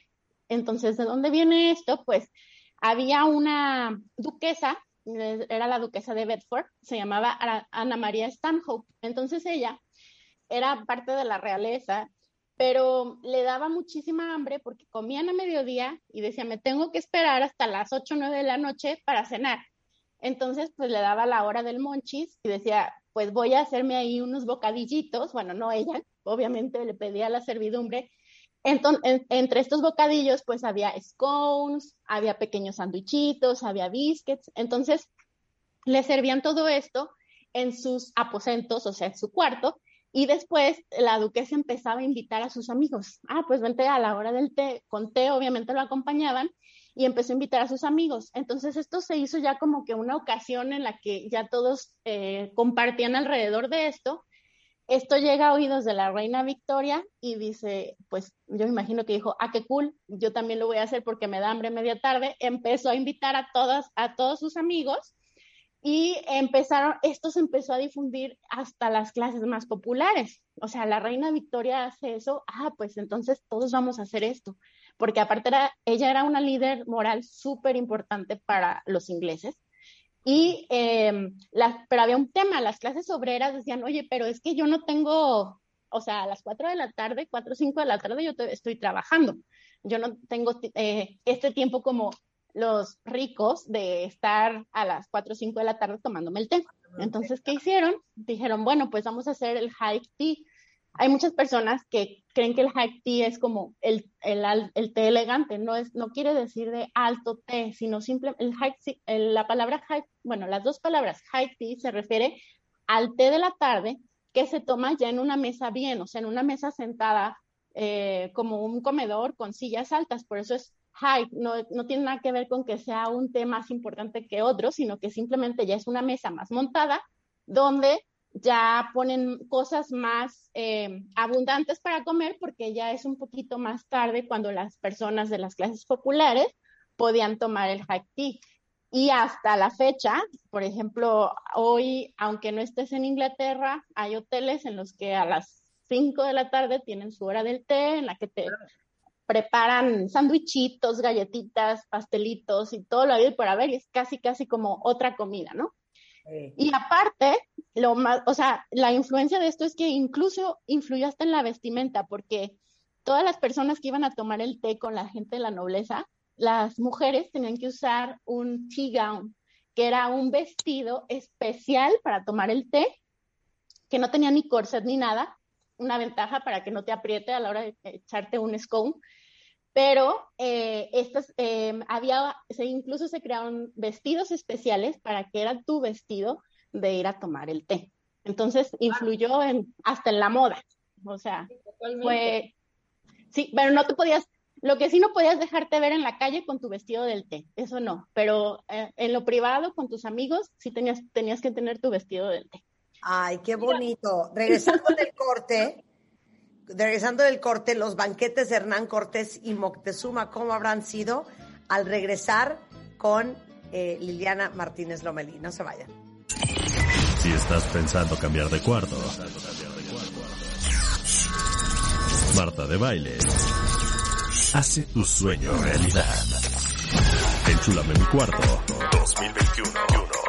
Estás a un clic de tener todo lo que necesitas para la remodelación de tu cuarto. Métete a wradio.com.mx o martadebaile.com. wradio.com.mx o martadebaile.com y cuéntanos la razón por la que quieres transformarlo con todo y fotografías. Tienes hasta el 8 de marzo. Enchúlame mi cuarto 2021. Las mejores alegrías solo con Marta de Baile en W. Número de permiso DGRTC diagonal 0132 diagonal 2021.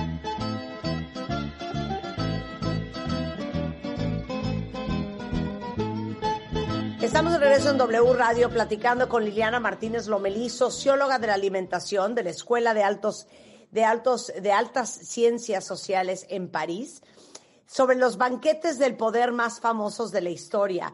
Ya hablamos de los griegos, ya hablamos de los bacanales, ya hablamos de dónde viene la palabra simposio, eh, ya hablamos de los reyes y las costumbres.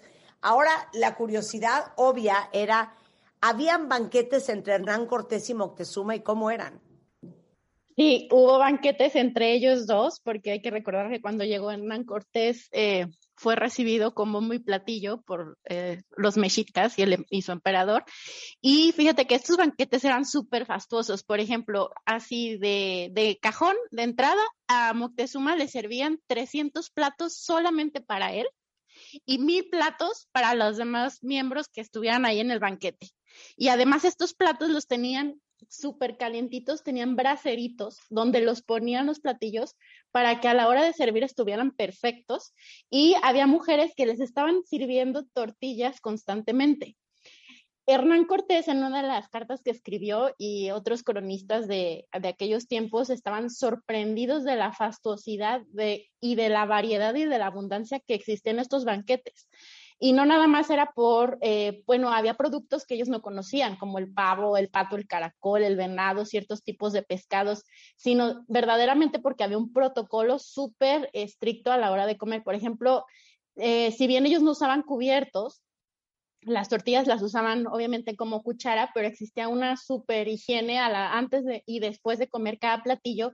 Y por ejemplo, desde ellos se limpiaban una vez y desechaban la, no desechaban, mm, eh, hacían a un lado la, la, servilleta de tela con la que se limpiaban, en fin.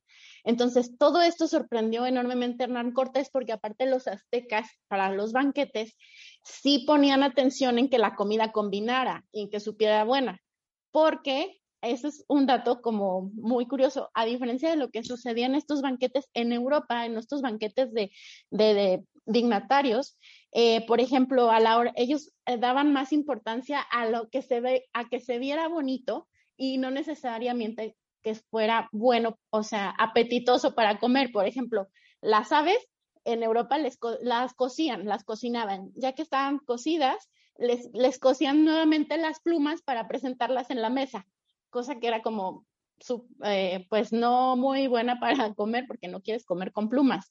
O por ejemplo... Increíble, pero Exacto, exacto. O, por ejemplo, las rellenaban con metal, para demostrar riqueza, rellenaban algunos platillos con lingotes de metales, como de oro, plata y cosas así, que, que no era algo práctico para comer. Y eh, a ellos nos sorprendió mucho toda esta fastuosidad que tenían los aztecas para eh, realizar todos estos platillos tan elaborados y a la vez tenían un especial cuidado en cómo combinaban y también en, ellos tenían como, eh, sí, ellos ya tenían esta filosofía de que había que tener placer, disfrutar los alimentos, pero sí con cierta eh, moderación o sabiendo cómo combinarlos, ¿no? Entonces esto fue como un signo de, desde entonces, de cómo se llevaban los banquetes.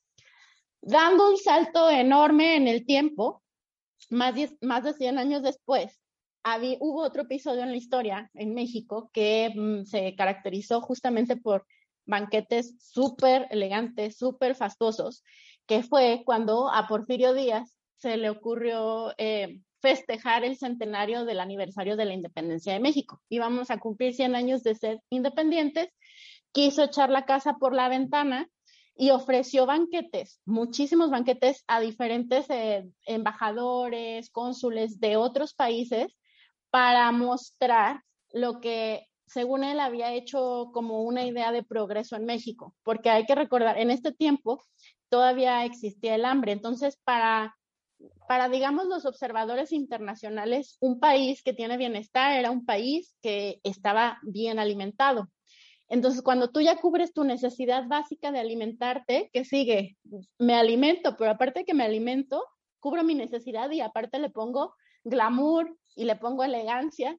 Y era justamente lo que Porfirio Díaz quería demostrar a partir de estos banquetes para que los observadores internacionales pues vieran con buenos ojos esta idea de progreso que él tenía para, para México, ¿no? Muy bien, muy bien, muy bien. iba yo a decir también, muy bien. En vez de estar comiendo en, en, en, vasos de plástico rojos en los banquetes. sí, claro. Ah, porque aparte de esto, sí, o sea, ellos ponían en los banquetes de, de, Porfirio Díaz, porque fueron los banquetes del centenario, es como se les conoció, usaban unas cosas de vajilla, de, de platería, de cubiertos, que aún algunas de las marcas que usaban en ese entonces están todavía hoy presentes, por ejemplo, algunas vajillas de Limoges de Francia, que son súper caras, o sea, súper caras, y entonces imagínate tener un servicio para todas estas personas. Entonces, por ejemplo, para que un banquete fuera elegante, tenían que usar 13 diferentes tipos de cubiertos, 6 diferentes tipos de platos, 6 diferentes tipos de copas y tenían que medir que había 50 centímetros exactos entre comensal y comensal. Y, o sea, era una cosa eh, súper eh, elaborada Y obviamente, pues esto no era bien visto por, por, o sea, era como mostrar una idea de progreso que había en el país, pero al mismo tiempo pues había gente que se estaba muriendo de hambre, ¿no? Entonces fue bastante polémico.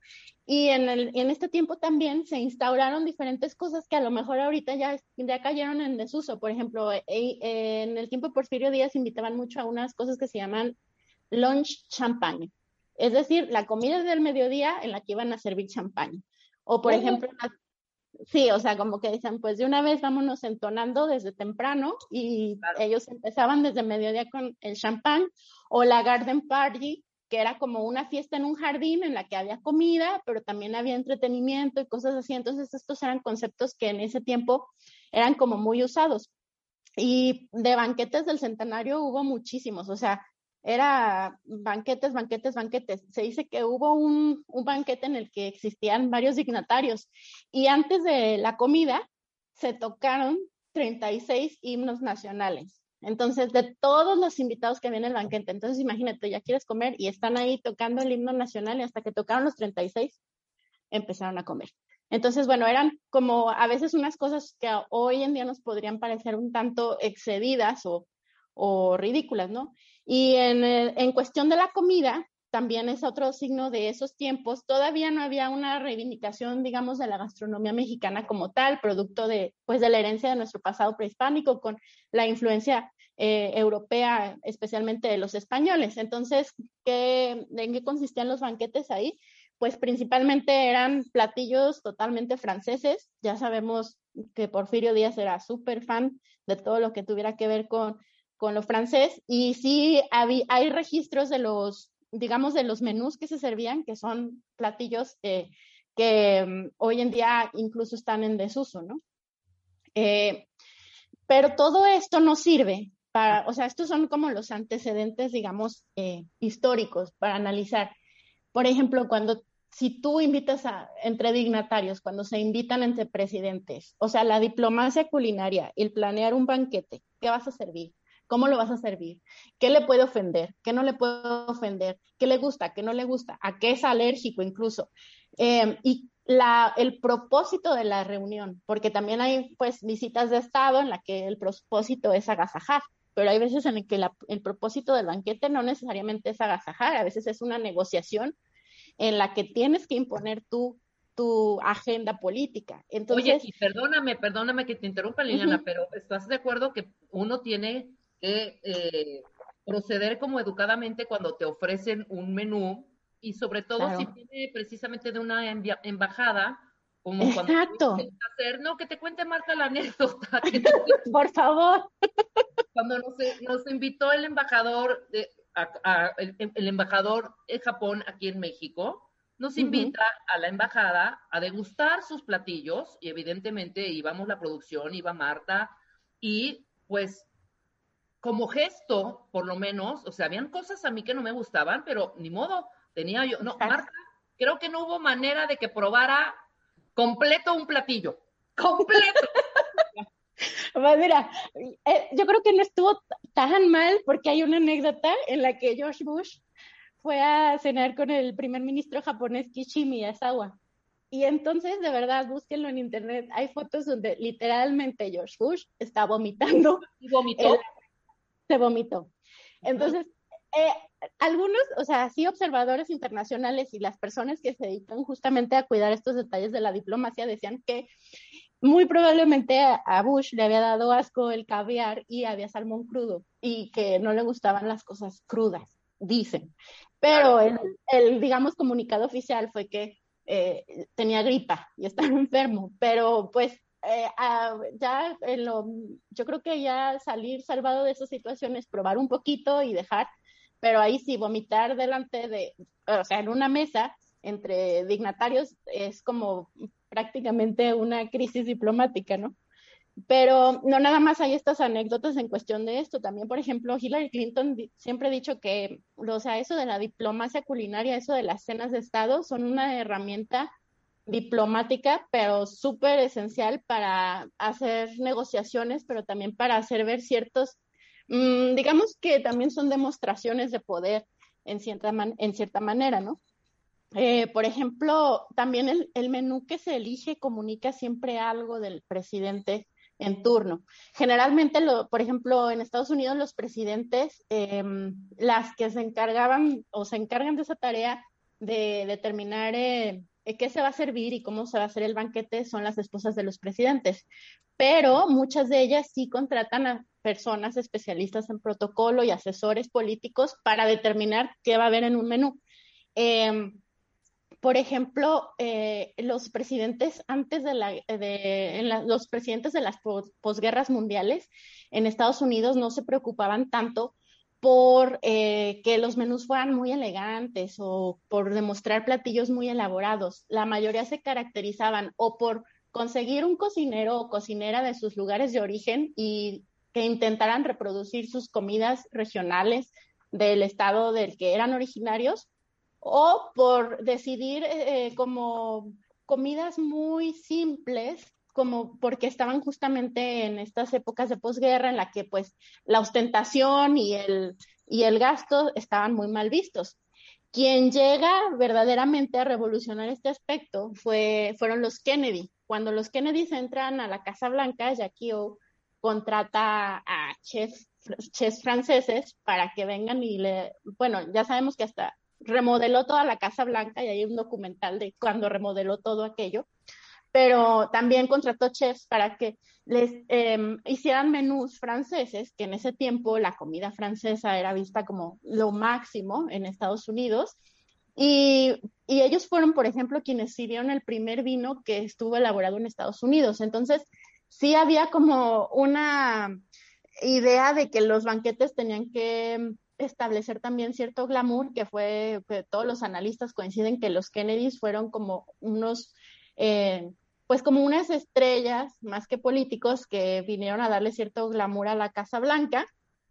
Y quien continuó con esto, por ejemplo, fue Reagan, que hay que recordar que el presidente Reagan de los ochentas era eh, actor en Hollywood, entonces ellos, él y su esposa Nancy estaban como súper acostumbrados a todo este glamour y fiestas y esto, y ellos fueron también quienes le dieron ese toque, pero con cada presidente hay un, digamos, un cierto toque de cosas que hay que cuidar y cosas que ellos quieren ensalzar.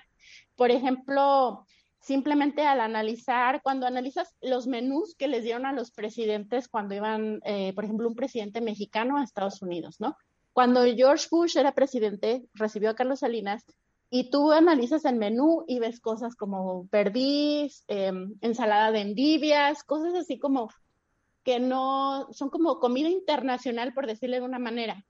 A la hora de que Clinton recibe a su homónimo, que era Calderón en ese tiempo, no, Cedillo en ese tiempo, eh, lo recibe y preparan ya alimentos con ciertos elementos que ya incluían toques mexicanos. Por ejemplo, un helado que tenía elote y tequila.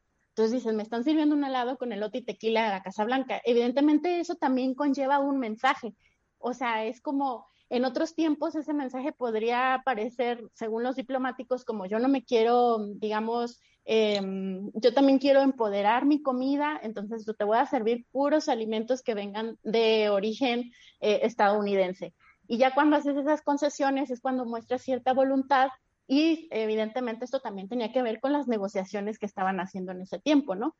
Y a tal grado que, por ejemplo, cuando llegan los Obamas, a la Casa Blanca, ya en los menús de Estado incluían ingredientes como jícama, mole, chile guajillo, cosas ya así como más ingredientes mexicanos, pero también porque había una agenda de, pues obviamente, de la diversidad, la multiculturalidad, em, pues también un poco de eh, empatía con la población eh, de origen mexicano en Estados Unidos. Entonces, estos menús también van dando cuenta de cómo este, van teniendo como estos, eh, son símbolos y son símbolos que no están puestos ahí al azar, sino que todo está perfectamente calculado, ¿no? A veces se te puede ir, eh, te pueden ir, como dicen, eh, las patas y puedes meter la pata en una situación diplomática. Por ejemplo, hubo un caso sonado en el que Obama invitó al presidente francés François Hollande, en ese tiempo era él, a que viniera a la Casa Blanca y le dieron caviar de Illinois. Entonces, esto fue mofa en Francia porque la prensa se burló de él porque ya eh, desde hacía tiempo eh, el presidente es socialista, François Hollande, entonces él estaba como un poco presionando a lo que en Francia o en otros países le dicen la izquierda caviar, que son estas personas que se dicen de izquierda, pero que tienen eh, mucho poder económico y viven con muchos lujos. Entonces, el hecho de que le diera caviar en, en su país de origen, pues fue visto como algo un poco irónico y hasta que se prestó a chiste. Y pues evidentemente, mm, o por lo menos queremos creer que en la planeación de este menú no había, digamos, esa intención, ¿no? En, otras en otros casos... si Biden recibiría, por ejemplo, a nuestro presidente, sería una, pero altanería y grosería darle, darle de beber a Tole, ¿no? Por ejemplo. Claro. Y por ejemplo se dice que Biden es un presidente súper, súper este, fan del helado. O sea, dicen que Biden consume helado así, pero en cantidades industriales. Entonces, seguramente a lo mejor por ahí le, le cuela un helado o algo así, ¿no? Pero hay otras, hay otras veces en las que sí, el, lo que te sirven es directo a la yugular. O sea, está calculado y está calculado también para mandar un mensaje.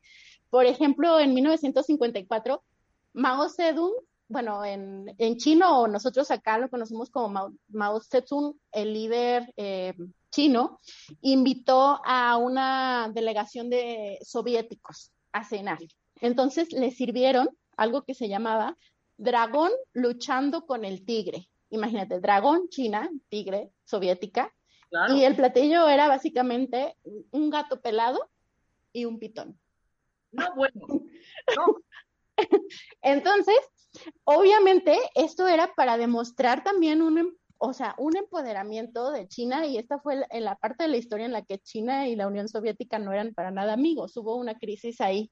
Entonces, las, las relaciones también se tensaron, hubo quienes se negaron a comer esto y hubo quienes lo comieron y se enfermaron. O sea, también hay por ahí ciertas, eh, digamos, eh, a partir de la comida y de lo que sirven, van dando mensajes por ejemplo, en la Guerra Fría, cuando Nixon era, era presidente eh, en Estados Unidos, invitó al embajador Brezhnev, del embajador de la Unión Soviética, a cenar a la Casa Blanca.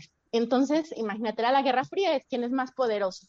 Entonces, em, le, le, cocinan, o sea, Nixon piden que cocinen algo así que, algo que diga que no tengan los soviéticos y que sea parte del poderío estadounidense, pues eh, les cocinan una langosta que se llama langosta Bellevue, que es una langosta muy difícil de cocinar para que quede bien y que es una langosta súper, eh, pues, apreciada en Estados Unidos, ¿no? Entonces, pues a los cinco días le regresan la invitación y el embajador de la Unión Soviética dice, ah, pues muchas gracias por la invitación, ahora yo te invito, porque eso también es otra característica de los banquetes, siempre hay como cierta reciprocidad tú me invitas, yo te invito. Es como una obligación social que generalmente se tiene. Entonces, lo invita el embajador a Nixon y entonces, ¿qué le sirve? No, no, no, yo no, no más te voy a servir el mejor caviar que tengo en Rusia, sino que lo llenaron de carne, de borscht, esta sopa rusa, eh, aves de caza, esturión, papas, o sea, le dio un banquetazo, o sea, y aquí era como justamente el juego de poder de decir en cuál de los dos países hay mayor abundancia, ¿no? Entonces, eh, todo esto también eh, conlleva mensajes y hay veces en los que los presidentes deciden como un poquito bajarle de nivel porque también esto tiene otro mensaje. Por ejemplo, Obama, eh, cuando restablecen las relaciones diplomáticas con Vietnam, hay que recordar pues la guerra de Vietnam, súper famosa, es una crisis en la que Estados Unidos pues sí fue acusado de intervencionismo por eh, tener esta guerra en Vietnam que mató a muchos civiles. Entonces, para, digamos, eh, bajar la tensión de las relaciones y dar un mensaje en el que ya las relaciones diplomáticas entre ambos países estaban restablecidas, Obama hace una gira, va a Vietnam y hacen una mediatización de una cena en la que Obama va a un lugar de que es como una fondita en realidad que sirve un platillo que se llama buncha, que es un platillo muy, muy sabroso, pero muy simple en Vietnam, que son noodles con puerco y caldo. Y la fondita es súper, em, pues modesta y llevan ahí a cenar a Obama e invita a Anthony Bourdain, este chef famosísimo que desapareció hace unos años. No tenga en gloria. Exactamente. Este, para, para ir a, cenar ahí y dar cuenta de, de toda esta como voluntad de yo voy a comer la comida del pueblo porque eh, las relaciones diplomáticas se están restableciendo, ¿no? Ah, esto fue tan célebre y tan significativo que incluso cuando vas a esa fondita que está en Hanoi, tú llegas y la mesa donde cenaron estos dos personajes está cubierta como de una caja de acrílico. Y ahí está la foto y así como nadie se sienta aquí porque esta fue la mesa donde se sentó el presidente Obama con Anthony Bourdain. Entonces, también esto es como mandar un mensaje súper poderoso. Este, mm, hay otras, hay otras cuestiones de protocolo que son como, por ejemplo, ahorita que me comentaban de la, de cuando vas con la cena con el embajador de Qatar. La reina Isabel tiene su kit de emergencia para estas ocasiones, porque pues como es alguien que viaja tanto y que tiene que comer, le hacen tantas cenas y tantos banquetes en su honor, que no todo le gusta. Entonces, ¿qué es lo que hace ella? Siempre en su maletita. Ya prepara tu necesidad.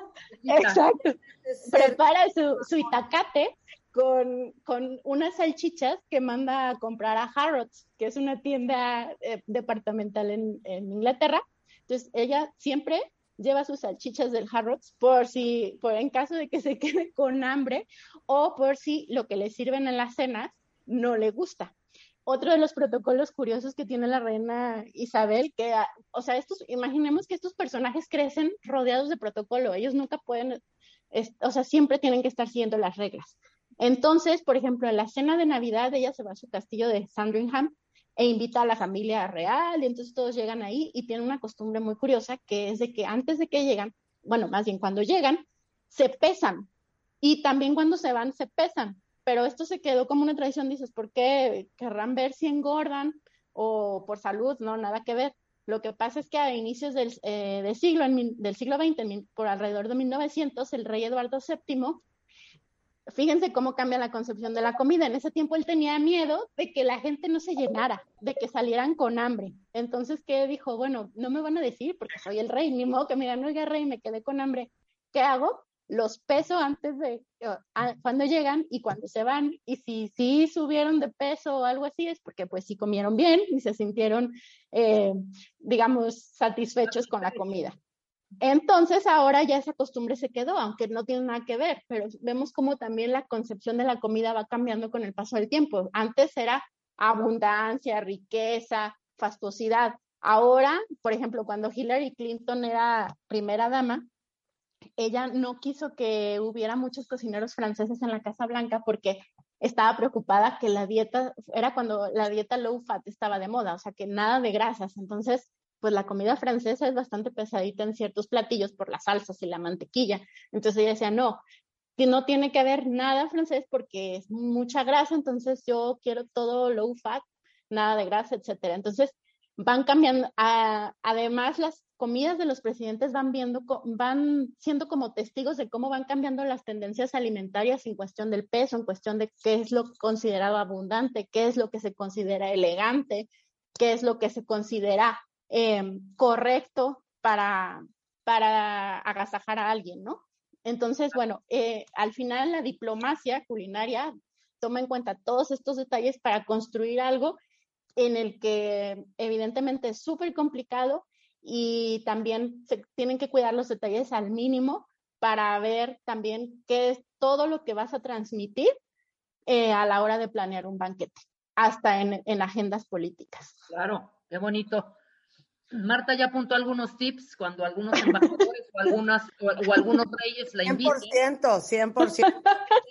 Oigan, ustedes pueden encontrar a, Liliana eh, en redes sociales si tienen dudas, si quieren saber cómo hacer banquetes espectaculares, necesario hasta bacanales, en lilianamartinez.org, Liliana Martínez Lomelí en Facebook Liliana MTZ Lomel en Twitter y Liliana MTZ Lomelí en Instagram. Liliana, como siempre, un placer, qué divertido. Igualmente, gracias por invitarme. Mandamos un gran beso. Oigan, regresando del corte, Jared Leto is in the house. Una película que sale él, eh, Rami Malek, Denzel Washington, se llama Pequeños Secretos y en inglés se llama The Little Things, que es un thriller psicológico impresionante y vamos a hablar regresando del corte con Jared Leto en W Radio. No se vayan. Si estás pensando cambiar de cuarto, Marta de Baile hace tu sueño realidad. Enchúlame mi cuarto 2021. Estás a un clic de tener todo lo que necesitas para la remodelación de tu cuarto. Métete a wradio.com.mx o martadebaile.com. wradio.com.mx o martadebaile.com y cuéntanos la razón por la que quieres transformarlo con todo y fotografías. Tienes hasta el 8 de marzo. Enchúlame mi cuarto 2021. Las mejores alegrías solo con Marta de Baile en W. Permiso. DGRTC diagonal 0132 diagonal 2021. Si estás pensando cambiar de cuarto, Marta de Baile hace tu sueño realidad. Enchúlame mi cuarto 2021. Estás a un clic de tener todo lo que necesitas para la remodelación de tu cuarto. Métete a wradio.com.mx o martadebaile.com. wradio.com.mx o martadebaile.com y cuéntanos la razón por la que quieres transformarlo con todo y fotografías. Tienes hasta el 8 de marzo. Enchúlame mi cuarto 2021. Las mejores alegrías solo con Marta de Baile en W. Número de permiso. DGRTC diagonal 0132 diagonal 2021. Jared Leto.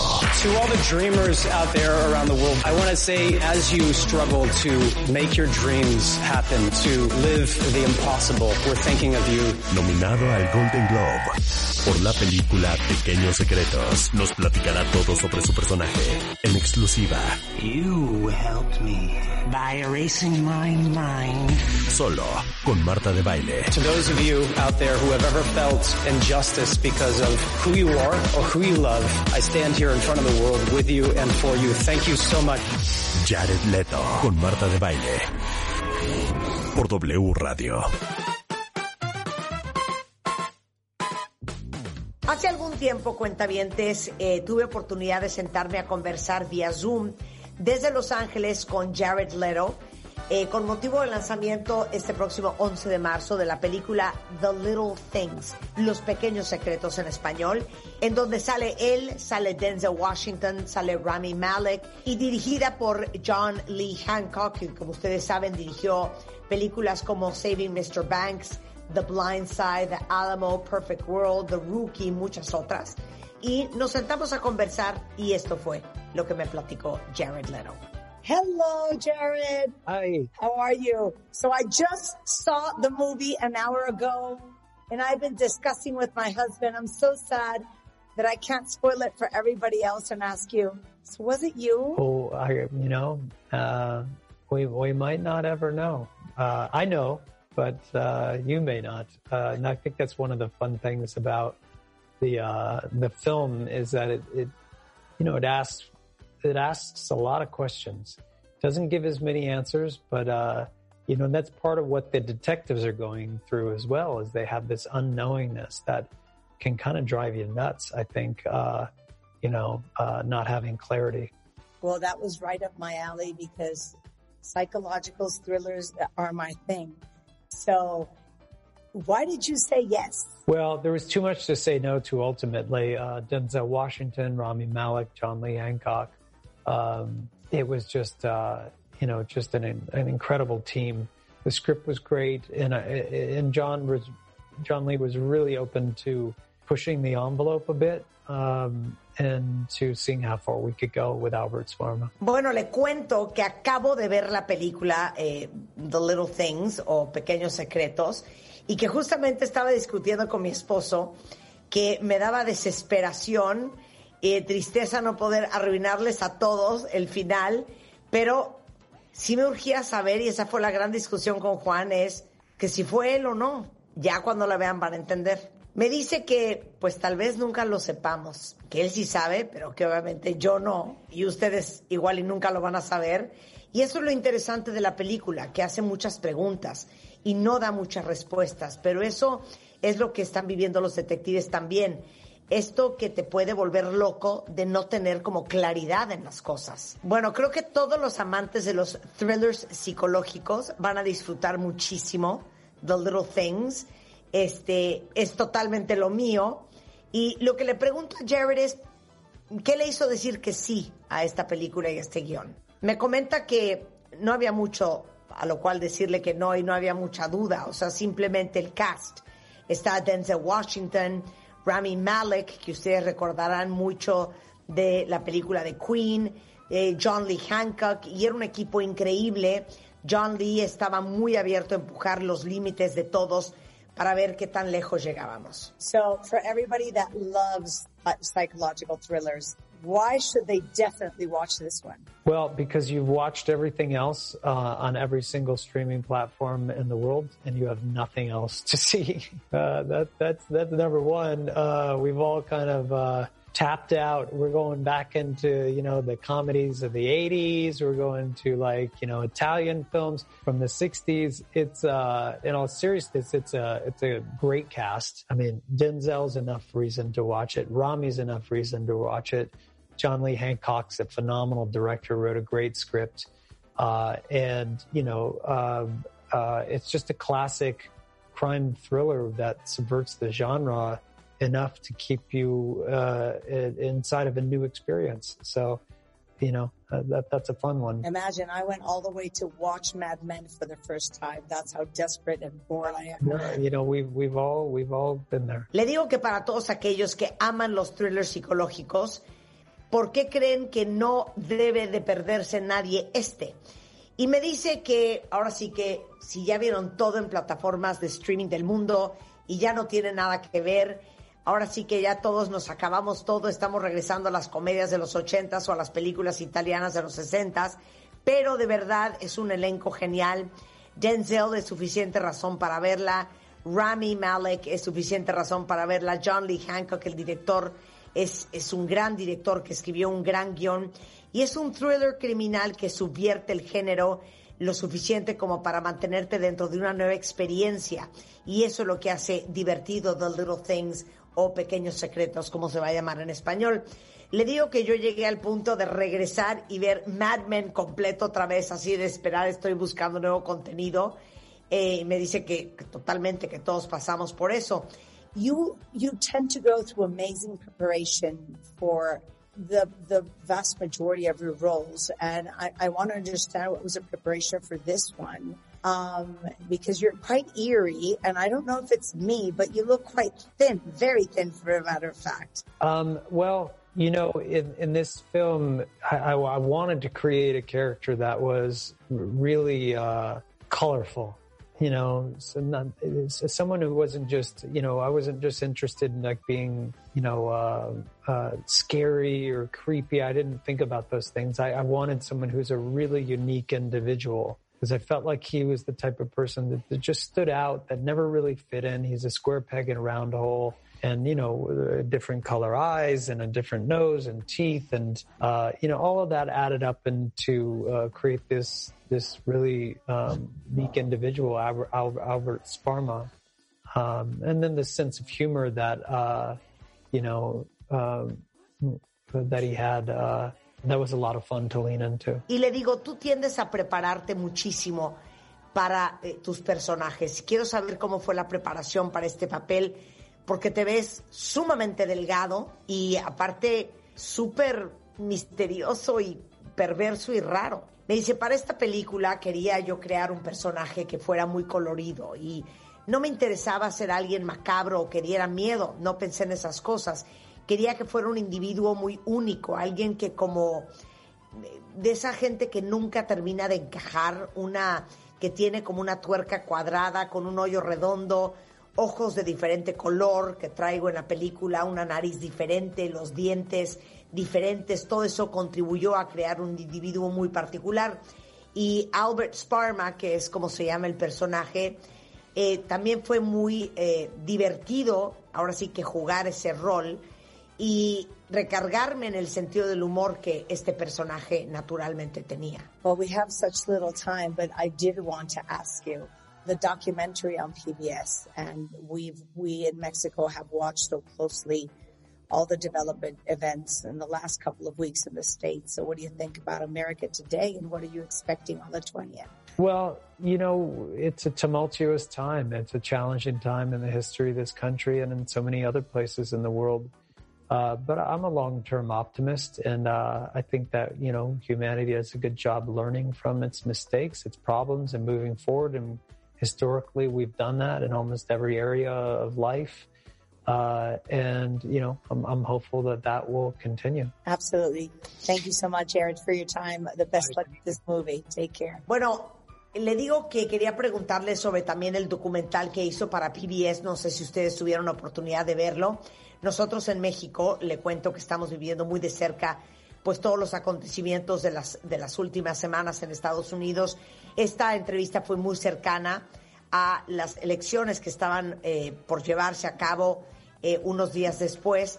Le digo que qué espera que suceda el día 20, que era el día de las elecciones, y me dice, pues mira, son tiempos turbulentos, son tiempos retadores en la historia de este país y de muchas partes del mundo pero soy un gran optimista a largo plazo y creo que la humanidad sabe aprender de sus errores y sus problemas y hemos avanzado históricamente, lo hemos hecho en casi todas las áreas y tengo la esperanza de que eso así continúe. Así es como le doy las gracias a Jared Leto, me da las gracias a mí por la entrevista. Le deseo buena suerte con la película, no se la vayan a perder cuentavientes. Se estrena este próximo 11 de marzo en todos los cines aquí en México, no se la vayan a perder, se llama Pequeños Secretos y en inglés The Little Things con Denzel Washington, Rami Malek y ciertamente Jared Leto. Y con esto nos vamos, cuentavientes. No se vayan ustedes, mucho más el resto de la tarde en W Radio.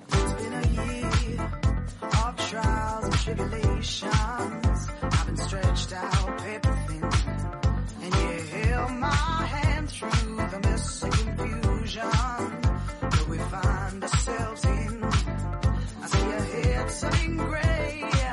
at the mention of the mountain.